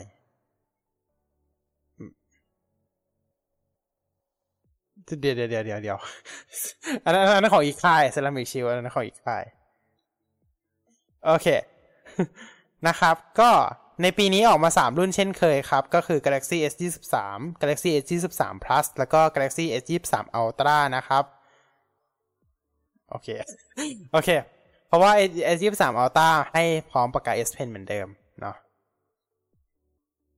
สำหรับตัวสเปคนะครับ ก็จะแบ่งฝั่งนะครับ เป็น S 2 3กับ S 2 3 Plus แล้วก็ S 2 3 Ultra เป็นอีกฝั่งหนึ่งแทนนะครับ แน่นอน เพราะว่า อะงั้นเดี๋ยวเรามาพูดตัวของ S 2 3กับ S 2 3 Plus กันก่อนนะครับ ตัวของหน้าจอของ S 2 3นะครับจะให้มาที่ 6.1 นิ้วนะครับ ส่วน S 2 3 Plus จะอยู่ที่ 6.6 นิ้วนะครับ ไปลองมาแล้วไซส์ใกล้เคียงกับ S 2 2เลยนะครับ ใครมี S 2 2อยู่ก็ก็ไซส์เดิมนั่นแหละ หน้าจอเป็น Flat Display นะครับ เป็นหน้าจอเรียบนะครับสำหรับ S 2 3กับ S 2 3 Plus ความละเอียด Full HD Plus เท่านั้นนะครับ แล้วก็ 120 Hz แบบ Adaptive นะครับ Adaptive Refresh Rate น่าจะ 60 กับ 120 เนาะรุ่นต่ำเนี่ยรุ่นต่ำได้แค่นั้นแหละ ตัวโปรเซสเซอร์นะครับ ในปีนี้นะครับ ได้เป็น Snap 8 Gen 2 for Galaxy นะครับ for Galaxy ใช่ เอ๊ะ for Galaxy อะอธิบายก่อน for Galaxy นะครับ ก็คือเป็นรุ่น Snap Snapdragon 8 Gen 2 ที่ทาง Samsung ไปดีลมาไว้ โดยตัวนี้เนี่ยก็จะมีการเพิ่ม clock speed จาก 3 จาก 3.19 GHz เป็น 3.36 GHz นะครับ ส่วน GPU เนี่ยจาก 680 MHz เป็น 719 MHz นั่นเอง มีการไปดีลไม่ของใครอื่น เพราะว่าเป็น Snap 8 Gen 2 for Galaxy สำหรับ Galaxy โดยเฉพาะ โอเค นั่นแหละฮะสำหรับ8 Gen 2 for Galaxy นะครับแรมเนี่ยทั้งสองทั้งสองรุ่นนี้นะครับ ให้มาที่8กิกนะครับ storage เริ่มต้นนะครับ A23 ธรรมดาจะมีอยู่2 storage นะครับ ก็คือ 128กิกแล้วก็256กิกส่วน S23 Plus จะมี256กิกกับ512กิก นะครับ ในแบตในส่วนของแบตเตอรี่นะครับ ส่วนของ S23 เนี่ยจะให้มาอยู่ที่ 3,900มิลลิแอมซึ่งน้อยลงนะครับ แล้วก็ในส่วนของ S23 Plus เนี่ยจะอยู่ที่ 4,700มิลลิแอมนะครับ ในส่วนของ S23 เนี่ยจะรองรับการชาร์จแบบสายสูงสุด 25 วัตต์นะครับ แล้วก็ไวเลสชาร์จอยู่ที่ 15 วัตต์นั่นเอง ส่วน S23 พันนะครับ จะรองรับไวเลสชาร์จเอ้ยจะรองรับชาร์จเสียบสายอยู่ที่ 45 วัตต์ ก็คือใครอยากชาร์จเร็วต้องซื้อพัดนะ ซื้อธรรมดาได้แค่ 25 วัตต์นะมีแบบนี้ด้วยนะ โอเค แล้วก็ wireless charge 15 วัตต์เท่ากันนะครับ ตัวของกล้องนะครับ ทั้งสองรุ่นนี้นะครับ ให้มาเหมือนกันเลยนะครับ ก็คือกล้องหลัง 3 ตัว5กล้อง wide 50 ล้านพิกเซลนะครับ ultra wide 12 ล้านพิกเซลแล้วก็กล้อง tele 10 ล้านพิกเซลนะครับ กล้องหน้าขนาด 12 ล้านพิกเซล อัปเกรดจากปีที่แล้วนะครับ ปีที่แล้ว 10 ล้านพิกเซลอะฮะแนะนำครับว่าปีนี้ยังคงมีมาตรฐานกันน้ำ IP68 ให้เหมือนเดิมนะครับ รองรับ Wi-Fi 6E นะครับบลูทูธ5.3 นะครับ ประมาณนี้นะครับสำหรับสเปคคร่าวๆของตัวของ S23 แล้วก็ S23 Plus นะครับ โอเค ในส่วนของสเปค S23 Ultra นะครับ ก็จะสูงกว่าชาวบ้านเขานะครับ โอเคนะครับ แนะนำครับว่ายังคงได้ Dynamic AMOLED เหมือนกับอีก 2 รุ่นนะครับ แต่ว่าหน้าจอเนี่ยเป็นขนาด 6.8 นิ้วนะครับ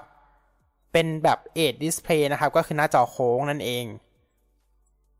ความละเอียดอยู่ที่ Quad HD Plus นะครับ ก็คือเป็นอ่า 2K อืม Adaptive เป็น 120 Hz Adaptive Refresh Rate นะครับ จาก 1 Hz ถึง 120 Hz แน่นะครับ โปรเซสเซอร์ยังคงใช้ Snap 8 Gen 2 for Galaxy เหมือนเดิมนะครับ ส่วนแรมเนี่ยมีให้เลือก 2 ขนาดนะครับ ก็คือ 8 GB กับ 12 GB นะครับ Storage นะครับ มีให้เลือก 3 ไซส์นะครับ 256 GB 512 GB แล้วก็1 TB นะครับ แบตเตอรี่ให้มา 5,000 มิลลิแอมนะครับ แล้วก็ รองรับการชาร์จแบบเสียบสายสูงสุด 45 วัตต์ แล้วก็แบบไร้สาย 15 วัตต์ กล้องหลังนะครับ ให้มา 4 ตัวนะครับ ให้มาทำไมเยอะแยะก็ไม่รู้ กล้องวายสองละสองร้อยล้านพิกเซลนะครับ กล้อง wide สองร้อยล้านพิกเซลนะครับ ultra wide สิบสองล้านพิกเซล telephoto แบบ optical zoom สามเท่าสิบล้านพิกเซล แล้วก็ telephoto optical zoom สิบเท่า เอ๊ะ หรือสามสิบเท่า อะสามโอเคสามอีกตัวหนึ่งสิบเท่านะครับ เป็น telephoto เหมือนกันนะครับ แล้วกล้องหน้า 12 ล้านพิกเซลนะครับ แน่นอนครับว่าตัวของ Ultra เนี่ย มันแถม S Pen มาด้วยพร้อมกับที่เสียบ ก็คือแถมแถมมาพร้อมกับตัวเครื่องเลยนะครับ ไม่ต้องซื้อแยกนะฮะรองรับมาตรฐานกันน้ำ IP68 เช่นกันนะครับ แล้วก็แน่นอนครับว่า รองรับตัวของ Wi-Fi 6E ด้วยเช่นกันนะครับ ว่า โอเค โอเค เดี๋ยวก่อน เดี๋ยวก่อนกันอะ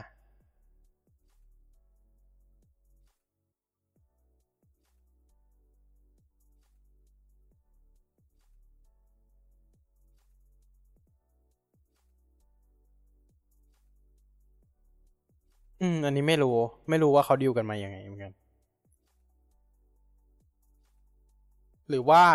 จริง ๆ นะซัมซุงอาจจะมองว่ามันก็ยังไม่จำเป็นหรือเปล่าสำหรับ Wi-Fi 7 เพราะว่า satellite เขายังไม่ใส่มาเลย อืม พอเพราะจริง ๆ แล้วตัว Snapdragon นำมารองรับ satellite นะ แต่ว่าซัมซุงยังไม่ใส่มา เออก็คงประมาณเดียวกันว่า ยังไม่เห็นความจำเป็นอะ ยังไม่ต้องใส่ก็ได้ เพราะว่าอย่าลืมว่าที่ Apple เปิดเซตทไลท์มายังต้องมีตั้งศูนย์ตั้งอะไรด้วยนะ อ่า ทางซัมซุงอาจจะมองแบบยังไม่จำเป็นในส่วนนี้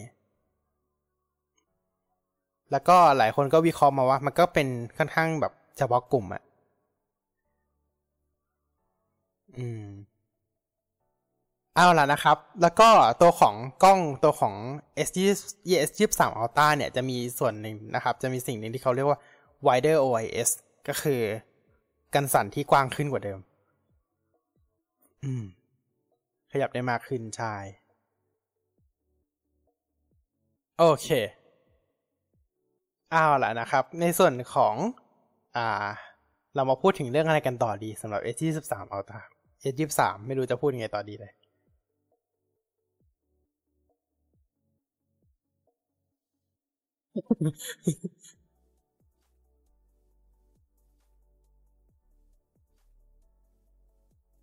อืมอืมอ่าใช่อ่าเอาเอาเรื่องสีก่อนละกัน ตัวของซัมซุงประเทศไทยนะเอาซอสีไทยเลยนะ เอาประเทศไทยเลย อ่า เอาซัมซุงไทยแลนด์เนี่ยแหละ เพราะว่าเราจะเอาซัมซุงต่างประเทศไม่ได้นะครับ เดี๋ยว โอเคสำหรับตัวของ S23 กับ S23 Plus นะครับ ในสีประเทศไทยในประเทศไทยนะ มีทั้งหมด 4 สี อ่าไม่จริงๆ 6 สีนะครับ แต่ว่าสีปกติ 4 สีนะครับ มีสีครีม Phantom Black นี่ Phantom Black นี่ยืนพื้นเลยนะ มีทุกปี แล้วก็สี green นะครับ สีมะกอกอะ green ออกมะกอกนิดนึงไม่มะกอกขนาดนั้นอะสี green เทาๆแล้วก็สีลาเวนเดอร์เอาจริงๆนะสารภาพเลย ตอนไปดูสี green ตอนแรกนึกว่าสีเทา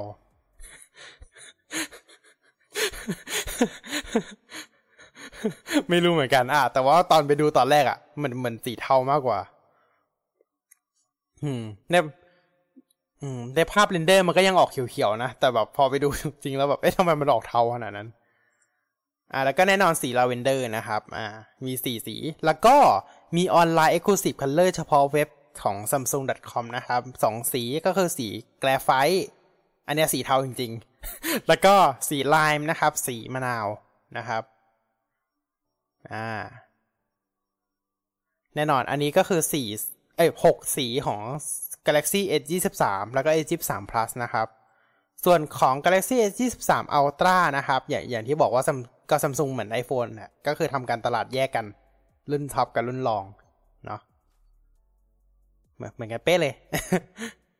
เพราะว่าเพราะว่าของของ iPhone ก็มีแยกเนาะรุ่นธรรมดากับรุ่นโปรอ่าของซัมซุงก็แยกรุ่นธรรมดากับรุ่น อัลตร้าโอเค ในส่วนของ S 23 เนี่ย มีทั้งหมด 8 สี สีธรรมดาสีสี มีสีมะกอกเหมือนเดิมเลย สี green สี Phantom Black สีดำนะครับ สีลาเวนเดอร์ สีม่วง แล้วก็สีครีมนะครับ ก็คือสีเดิมเลยสีเมื่อกี้เหมือนเดิมเป๊ะ แต่ว่าสี สีที่เป็น online exclusive นะครับ สั่งซื้อได้เฉพาะในเว็บซัมซุงเท่านั้นนะครับ ก็จะมีสีแกรไฟต์สี sky blue สี lime แล้วก็สี red นะครับ สีแดงนั่นเองโอเค อันนี้ก็คือแปดสีของ Samsung Galaxy S 23 Ultra นั่นเองโอ้ก็สีก็เยอะเหมือนกันนะ สีเยอะกว่านั้น โอ้อย่าพูดความจริง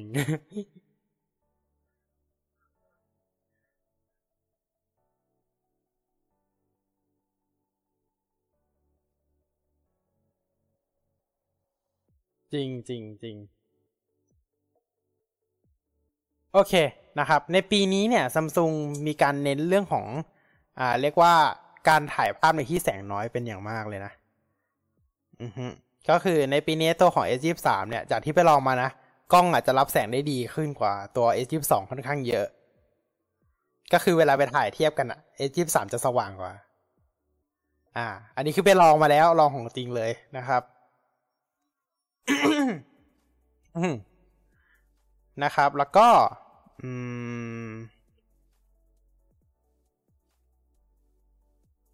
เรื่องการซูมแน่นอนมันได้สองล้านสองร้อยล้านพิกเซลมันต้องชัดกว่าอยู่แล้ว เวลาซูมเอจิบสามอัลตาแต่ว่าเอจิบสามธรรมดาเนี่ยก็ชัดกว่า เวลาซูมสิบเท่ากับเวลาซูมสิบเท่าสามสิบเท่า จะชัดกว่า S 22 นะครับ แต่ว่าถ้าถามนะ ก็ไม่ได้เห็นความต่างมากอ่าจะไม่ได้เห็นความต่างมาก ที่เห็นอีกอย่างหนึ่งก็คือ action mode นิ่งขึ้น อืม action mode จะนิ่งไม่ใช่ action mode ดิเขาเรียกว่า super steady โอ้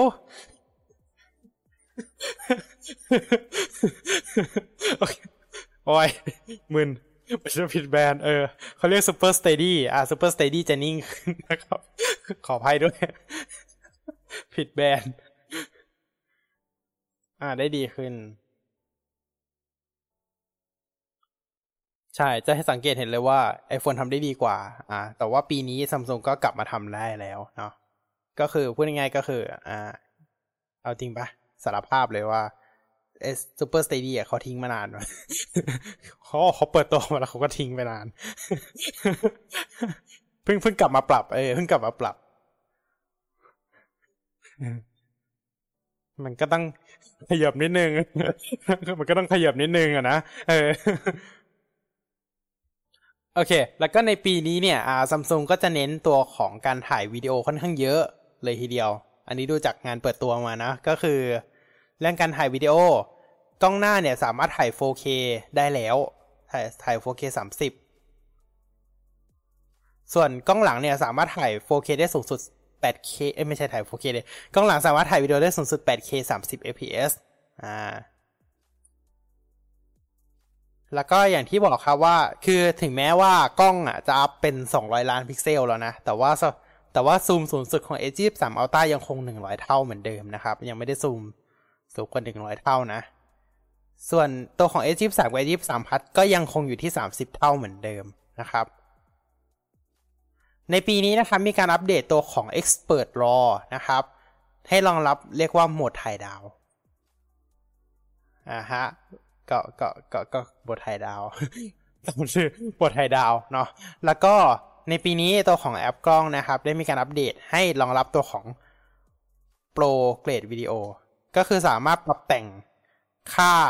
วิดีโอปกติโปรอะสามารถได้แค่ถ่ายรูปใช่ไหมอันนี้ก็สามารถทำโปรวิดีโอได้นะครับ พวกปรับ ISO ปรับ F ปรับอะไรต่างๆนะครับ สามารถปรับได้แล้ว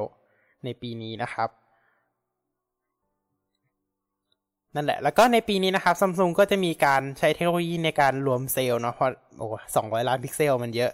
เขาก็เอาเขาก็เอาพิกเซลมารวมมารวมกันนะครับ ในการเพิ่มแสงในตอนรับแสงได้ดียิ่งขึ้นในตอนกลางคืนเนาะอืม โอเค ประมาณนี้ น่าจะประมาณนี้แหละ ไม่รู้จะพูดมีอะไรเพิ่มอีกไหมไม่รู้เหมือนกัน อ๋อเรื่อง heat sink โอ้พูดซะพูดซะเสียเลย heat sink พูดซะเสียเลย heat sink โอเค ระบบระบายความร้อนนะครับของ Samsung Galaxy S23 Series เนี่ย ก็เรียกได้ว่ามีการ อ่าเขาเรียกว่าอะไร เปลี่ยนเปลี่ยนระบบระบายความร้อนใหม่เลย อ่าเขา มันร้อนขึ้น เอออ่ามันมันก็เป็นไปได้เหมือนกันนะเขาเขาถึงขั้นเปลี่ยนระบบระบายความร้อนใหม่คือคืออย่างที่บอกว่าตอนซัมซุงก็จะมีการอ่าพูดถึงระบบระบายความร้อนก่อนอันนี้ช่วง S9 S10 ประมาณนี้ใช่ไหมแล้วเขาก็ไม่ได้พูดถึงอีกเลย ก็คือเขาก็ใช้ประมาณอันเดิมมามาตลอดก็คือ อ่าเป็นพ่อทองเหลืองประมาณนั้นละมั้งจำไม่ได้ละแต่ว่าอ่า ในครั้งนี้เนี่ยเขาได้มีการเปลี่ยนระบบระบายความร้อนใหม่นะครับ อ่า เดี๋ยวนะ มันเรียกว่าอะไรนะจำไม่ได้ละ ชื่อชื่อยากเหลือเกิน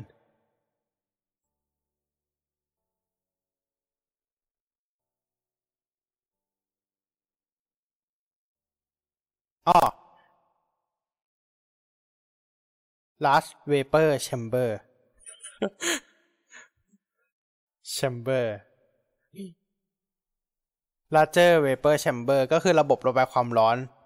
แบบใหม่นะครับ ซึ่งจะมาช่วยระบายความร้อนให้กับตัวของ CPU ของ S23 Series นะครับ ก็คือใช้เหมือนกันเลยนะ ทั้งสามสามรุ่นนะครับ อืม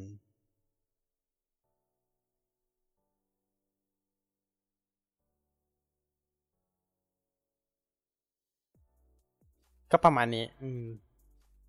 ใช่แล้วเขาก็ยืนยันด้วยนะว่า ตัวของ Snapdragon 8 Gen 2สำหรับ Galaxy เนี่ย แรงกว่า S22 ถึง 34%เลยนะ CPU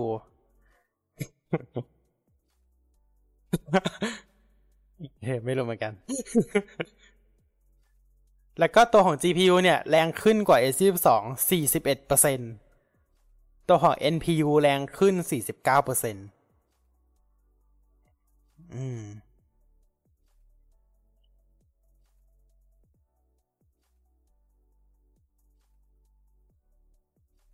ใช่ใช่จริงๆ ในงานเนี่ยมีการพูดถึงเรื่องการจับมือกับตัวของ Google แล้วก็ Qualcomm ด้วยนะครับ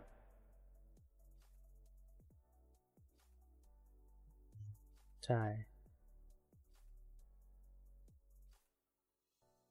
ใช่ใช่ใช่ เอาจริงปีนี้ยังไม่เห็นอีกเจ้าหนึ่งก็คือ Microsoft ไม่โผล่มา ไม่โผล่มาแต่เขาก็มาเงียบๆเรื่อยๆนะครับ Microsoft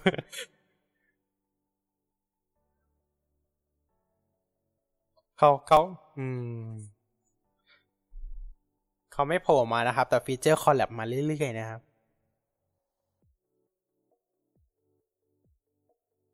โอเค อะ ต่อนะครับ ตัวของปีนี้นะครับมีการชูเด่นในเรื่องของ AI Camera ด้วยนะครับ ก็คือเรื่องของการใช้ AI ในการจับ Depth Map นะครับทำได้ดียิ่งขึ้นแม้กระทั่งแว่น เขาบอกแบบนี้นะ ในงานเปิดตัวบอกว่า แม้กระทั่งแว่นนั่นเอง อ่าสามารถจับ เช่นแว่น อ่า อันนี้ก็คือสามารถจับแว่นได้แล้วนะครับ อันนี้เขาเขาพูดใน presentation เลยนะ เอออัลกอริทึม ใช่ มีเรื่องของ Object Aware Engine นะครับ แล้วก็เรื่องของ ISP algorithm ด้วยนะครับสำหรับตัวของ AI Camera นะครับ โอเค น่าจะมีประมาณนี้แหละสำหรับ S23 Series นะครับ ทั่วทั่วไป จริงๆ ในงานยังไม่จบนะ เดี๋ยวขอพูด S23 ไม่จบกันเนาะจริงๆ ในงานจะมีจะมีเรื่องอื่นอีกนะครับ โอเคนะครับ ในส่วนของ S23 เนี่ย ได้ไปลองจับเครื่องจริงมาแล้ว ก็คือพูดง่ายๆก็คือ ตัวรุ่นธรรมดาไม่ต่างจากยี่สิบสองมาก เข้าใจตรงกัน โอเค เข้าใจตรงกันว่ามันไม่ต่างมาก คือมันจะต่าง มันต่างจริงๆก็คือต่างเรื่องกล้องแบบเล็ก ๆ น้อยๆแค่นั้นเอง ส่วนดีไซน์ อะ ดีไซน์ต่างกับยี่สิบสองจริงครับ เพราะว่ามันเอาตัวคาเมราคัดเอาออก เหลือเหลือแต่ตัวนูนกล้องเลยอะ อ่า มันปกติมันจะเป็นเหมือนแบบมีสี่เหลี่ยมขึ้นมารองรับกล้องใช่ไหม ตัว Samsung S Galaxy S อะรุ่นต่ำอะ เออ ปีนี้ก็คือตัดออกเลย ใช้ดีไซน์เดียวกับ Ultra เลย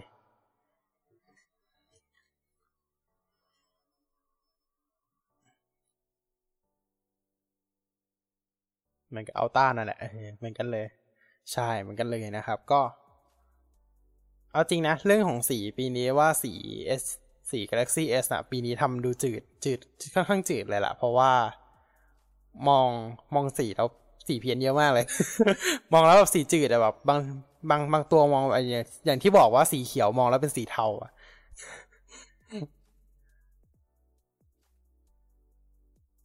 ใช่ไหมเออ รู้สึกว่าปีเนี้ย สีมันจะเป็นประมาณนี้เลย เป็นโทนสีประมาณเนี้ย อืม อ่า อืม แต่ต้องขอชื่นชมนิดหนึ่งตรง อ่าเดี๋ยวเดี๋ยวเดี๋ยวที่ที่เราจะพูดโอเคหน่อยก็จะเป็นอัลตาส่วน S23 ธรรมดาก็ไม่ค่อยมีอะไรนะครับ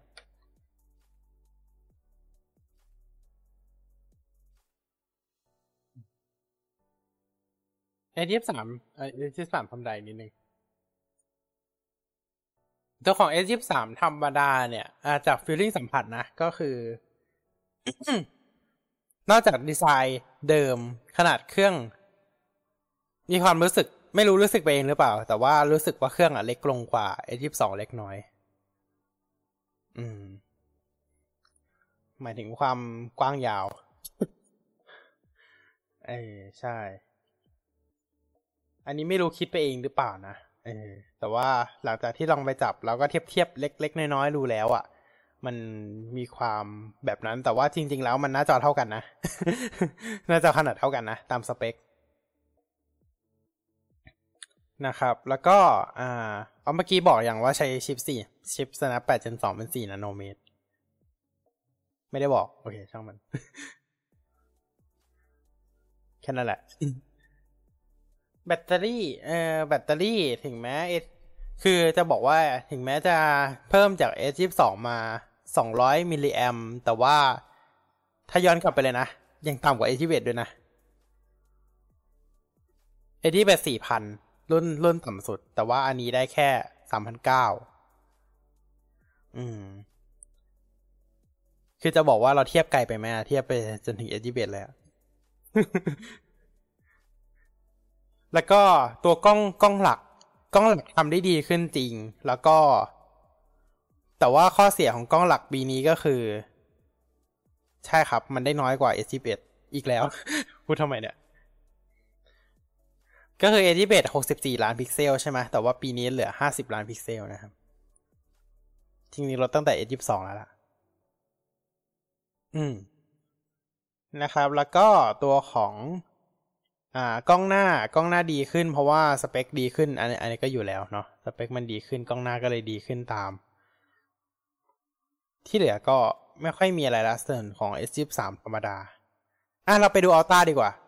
อัลต้าเนี่ยฟิลลิ่งอย่างแรกก็คือ มันจับถนัดมือมากยิ่งขึ้นตัวเครื่องนะ เพราะว่าไอ้ดิฟสองจับไปอะ มันขอบโค้งมากใช่ปะแล้วทีเนี้ย มันมันลื่นมือง่าย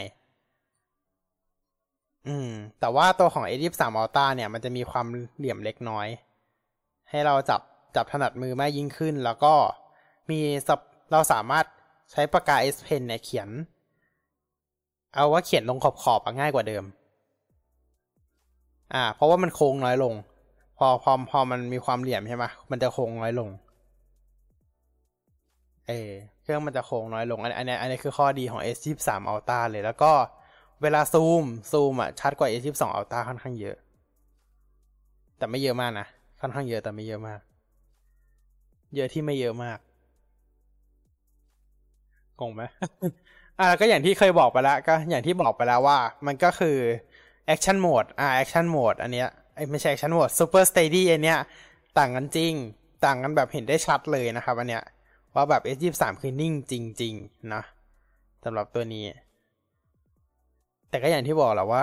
เรามือถือเราก็ไม่ได้ยกถ่ายทุกวันอยู่แล้ว กล้อง ใช่ไหมล่ะ อันนี้ อันนี้เราไม่ได้ยกถ่ายทุกวันอยู่แล้ว แล้วก็อ่ากล้องหลังของ A23 Ultra อย่างอ่าเซนเซอร์ตัวของเซนเซอร์มันเป็น ISOCELL HP 2 มั้ง ใช่ไหมเออเรื่องของ Space Zoom ร้อยเท่า เราเห็นชัดขึ้นแต่เหมือนเดิม ยังไม่สามารถเอาไปใช้ทำอะไรได้เหมือนเดิม ก็คือเอาไว้ซูมเป็นกล้องส่องทางไกลไปงั้นๆคือมันไม่สามารถถ่ายแล้วไปลงโซเชียลได้เพราะมันเบลอ มันเบลอค่อนข้างเยอะรายละเอียดมันก็คือซูมสองเลยซูมร้อยเท่าอะ มันแบบ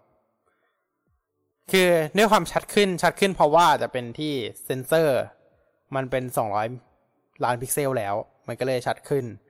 แต่ถามว่าอ่ามันชัดจนขนาดที่แบบเราเอาไปได้ไหมเอาไปใช้งานได้ไหมมันไม่ได้ขนาดนั้น เอาลงโซเชียลยังยังยากเลย อาจจะได้แบบซูมไอจีสตอรี่เล่นๆอะอาจจะอาจจะได้ ลงภาพลงไอจีสตอรี่อะไรเนี่ยน่าจะได้ อันนี้ทำได้ อ่า แต่ว่าที่เหลือก็คือ ไม่ไม่ค่อยขนาดนั้นเนาะไม่ค่อยขนาดนั้น แล้วก็ S Pen ก็คือเหมือนเดิมครับ S Pen ไม่มีอะไรจะพูดเลยเหมือนเดิม มันเหมือนเดิมมากี่ปีแล้วก็ไม่รู้ อ่า ถ้าให้พูดตรงๆไหมเหมือนเดิมมาตั้งแต่โน้ตเก้า อะมันคือตัวเดิมเลยอะไม่ไม่ไม่ได้เปลี่ยน เพราะฉะนั้น S Pen ไม่ต้องพูดถึง ทุกวันนี้มันก็ยังเหมือนเดิม อืม ถ้าถามก็ประมาณนี้แค่นี้เลย อืม ดูไม่มีอะไรเยอะเนาะแค่นี้เลย แค่นี้เลย เพราะฉะนั้นก็อย่างที่บอกว่ามันถ้าใครถือ S22 อยู่แล้วอะมันไม่ไม่คุ้มค่าเลยที่จะเปลี่ยน เว้นแต่คุณแบบเอ้ยคือ S22 ธรรมดาแล้วคุณจะกระโดดไป Ultra อะอันนี้ค่อยว่ากัน แบบถือรุ่นต่ำกระโดดไปรุ่นสูง ก็ก็ก็ก็อีกเรื่องหนึ่ง แต่ว่าถ้าถามว่าอ่า ถือ S ยี่ ถือ S ยี่สิบสอง Ultra อยู่ ปีนี้ควรเปลี่ยนไหม ก็คงยัง เออ ก็คงยัง ยกเว้นคุณเจอโปรดีๆ แล้วค่อยว่ากัน อะ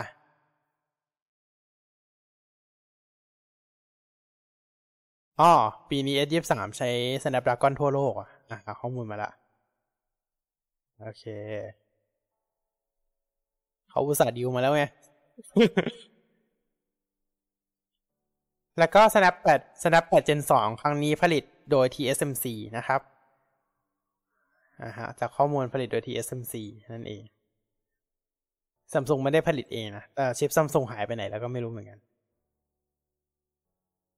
หายหายไปในตลาด อ๋อ Exynos ตอนนี้ถ้าถามหลักๆ ใช้ Galaxy Watch อืม หลักๆ ใช้อยู่ใน Galaxy Watch อยู่ ซึ่ง เอามาใส่ดีแล้ว เพราะว่ามันมันรู้สึก เออ มันโอเคอะแบตมันก็ไม่ได้หมดเร็วขนาดนั้น ถึงแม้แบตมันก็จะหมดเร็วเพราะ Wear OS นั่นแหละนะ ถึงแม้แบตมันจะหมดเร็วเพราะ Wear OS อะแต่แบบมันก็ไม่ได้หมดเร็วขนาดนั้นเนาะ โอเค เรามาดูโปรกันไหมโปร ช่วงนี้ยังเป็นช่วง pre-order อยู่ อย่างที่ทุกคนทราบกันดี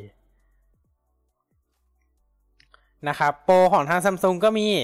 เราจะเห็นโฆษณาเต็มเลย โปรสิบห้าต่อ เห็นปะโปรกี่ต่อก็ไม่รู้อะ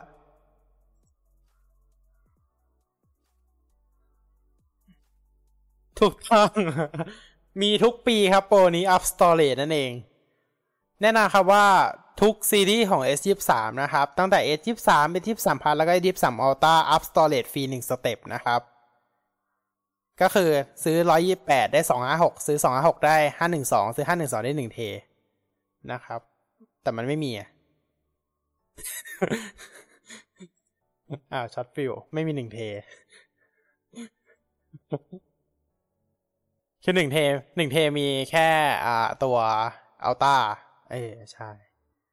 นะครับ เพราะฉะนั้นก็แต่แต่แต่ใครซื้อใครซื้อหนึ่งเทก็ ก็ก็ก็ไม่ก็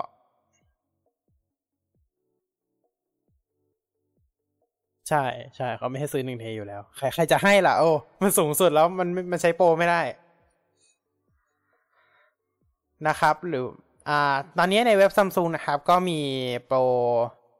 นอกจากอ่าอัพความจุเพิ่มเนี่ย เราเราจะเลือกเป็นรับ e-voucher สูงสุดหนึ่งหมื่นบาทแทนก็ได้นะ แต่ว่าต้องเอาไปใช้ครั้งหน้านะ ไม่ใช่ไม่ได้ค่าเครื่อง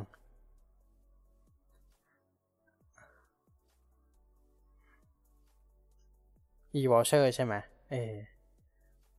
มัน e voucher หนึ่งหมื่น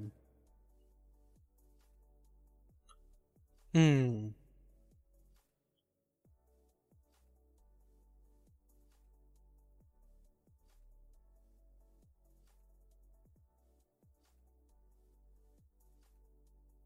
อ่า เหมือนแบบสมมติว่าหนึ่งหมื่นเราอาจจะเอาไปซื้อทีวี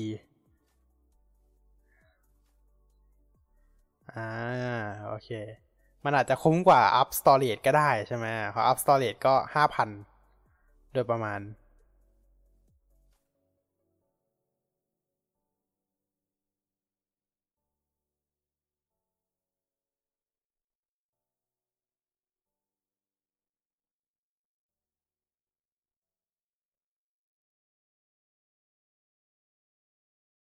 อืม อืม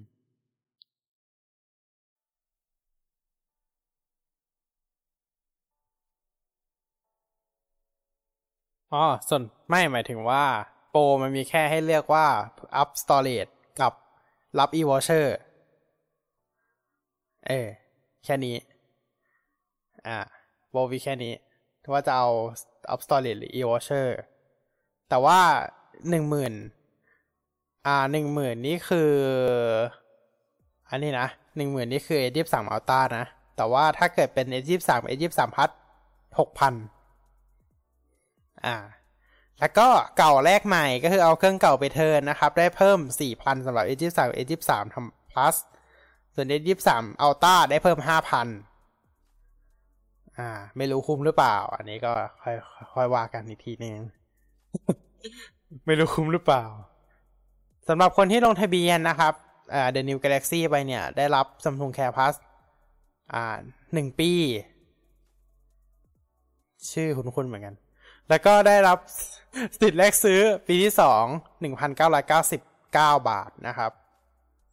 อ่าเหมือนกันนะครับ ทั้งทั้ง A23 ซีรีส์เลย รับเครดิตเงินคืนสูงสุด 5%นะครับ แล้วก็มูลค่าสูงสุด 2,495 บาท แล้วก็รับส่วนลดในการซื้อ Galaxy 2 Pro หรือ Galaxy Watch 5 30%นะครับ แล้วก็รับตัวของคะแนนสะสม Samsung Reward 2%นะครับ แล้วก็สีพิเศษจะได้รับ Clear Cover Case แล้วก็สติกเกอร์1เซตด้วย อันนี้คือของแถมของทางเว็บ samsung.com นะครับ ของทาง Samsung เอง อันนี้คือของแถมนะ เราไปดูโปรที่เด็ดกว่านี้ดีกว่า มีโปรที่เด็ดกว่านี้อีก ปรของ AS เราไล่เราไล่เครือข่ายดีกว่า โอเค แต่ว่ารีบรีบต้องรีบแล้วล่ะ รีบมากแล้วด้วย ต้องรีบมากแล้วด้วย โอเค ในส่วนของเครือข่าย AS นะครับ ก็จะมีโปรของทาง Samsung อยู่เหมือนกัน ไม่ใช่โปรของทางโปรของ AS นะครับ ก็ก็เป็นเครื่องติดโปรใช่ไหมก็จะเป็นเครื่องติดโปรนะครับ ของทาง เดี๋ยวนะเครื่องติดโปรนะครับ ก็จะเป็นอ๋อมีมีอีกโปรหนึ่งเดี๋ยวเดี๋ยวสักครู่สักครู่ในส่วนของ S23 นะครับ ในส่วนของ AS กับ True เนี่ย จะได้เก่าแลกใหม่เหมือนกัน แล้วก็ได้บวกเพิ่มหนึ่งหมื่นคือเอาเครื่องเก่ามาแลกแล้วก็ได้บวกเพิ่มหนึ่งหมื่น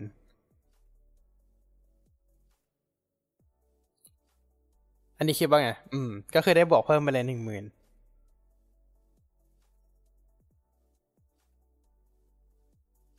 ใช่แล้วเป็นส่วนลดก็คือสมมุติว่า เอาเครื่องเก่าไปเทิร์นได้เจ็ดพันเขาก็ top up ให้อีกหมื่นหนึ่งก็รวมเป็นหมื่นเจ็ดใช่ โอเค ใช่ ก็ไม่ได้ห่วยมาก เท่าที่ลอง เท่าที่ลองดูดูมา ก็ไม่ได้ห่วยมาก ซึ่งก็กลายเป็นถ้าถ้าเป็นแบบเนี้ย ก็จะกลายเป็นว่าคุ้มกว่าศูนย์เลยนะเพราะศูนย์เพราะว่า samsung.com ให้แค่ห้าพันอ่า top up ให้ห้าพันเท่ากับว่าก็จะคุ้มเลยนะ แล้วก็แน่นอนได้ได้เก่าแลกใหม่ ลดเพิ่มหนึ่งหมื่นแล้ว ได้อัพ storage ฟรีด้วย อืม แล้วศูนย์จะเหลือ แล้ว samsung.com จะเหลืออะไรล่ะครับ แน่นอนว่าเป็นเครื่องเปล่าไม่ติดสัญญา อืม ก็คือแอร์โปรทั้งหมดที่ว่ามันเนี่ยเป็นเครื่องเปล่าไม่ติดสัญญา ทั้งสองค่ายเลยนะ ทั้งทูทั้งไอเอสเลย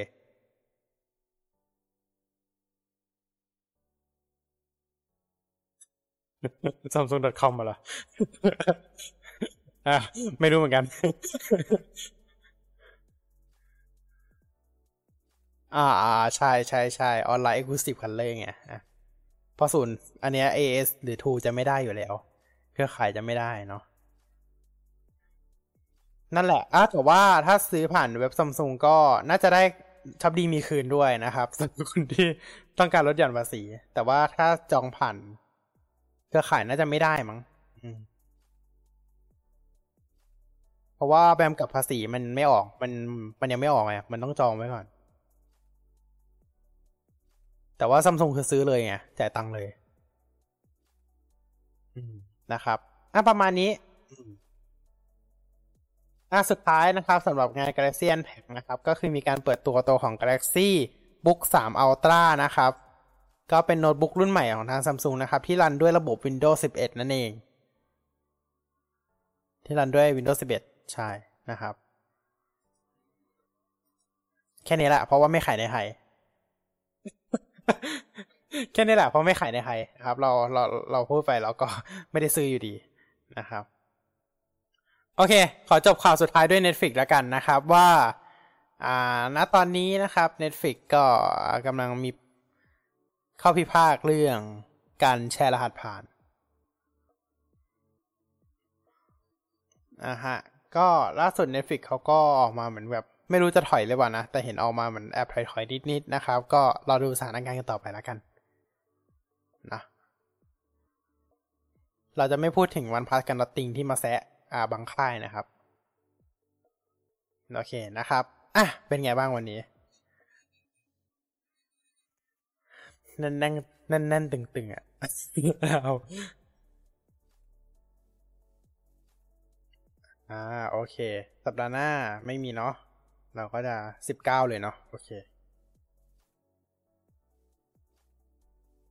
เดือนละสองครั้งนะฮะซึ่งก็วันที่สิบเก้าถูกแล้วนะโอเคนะครับ ก็วันนี้ยังไงก็ถ้าชื่นชอบยังไงก็ฝากกดไลค์กดแชร์ด้วยนะครับ ก็เพราะว่า โอ้นานมาก เราไลฟ์กันมานานมากเลย วันนี้เนี่ยหายแน่นมากๆเพราะว่าเราหายกันไปนานมากจริง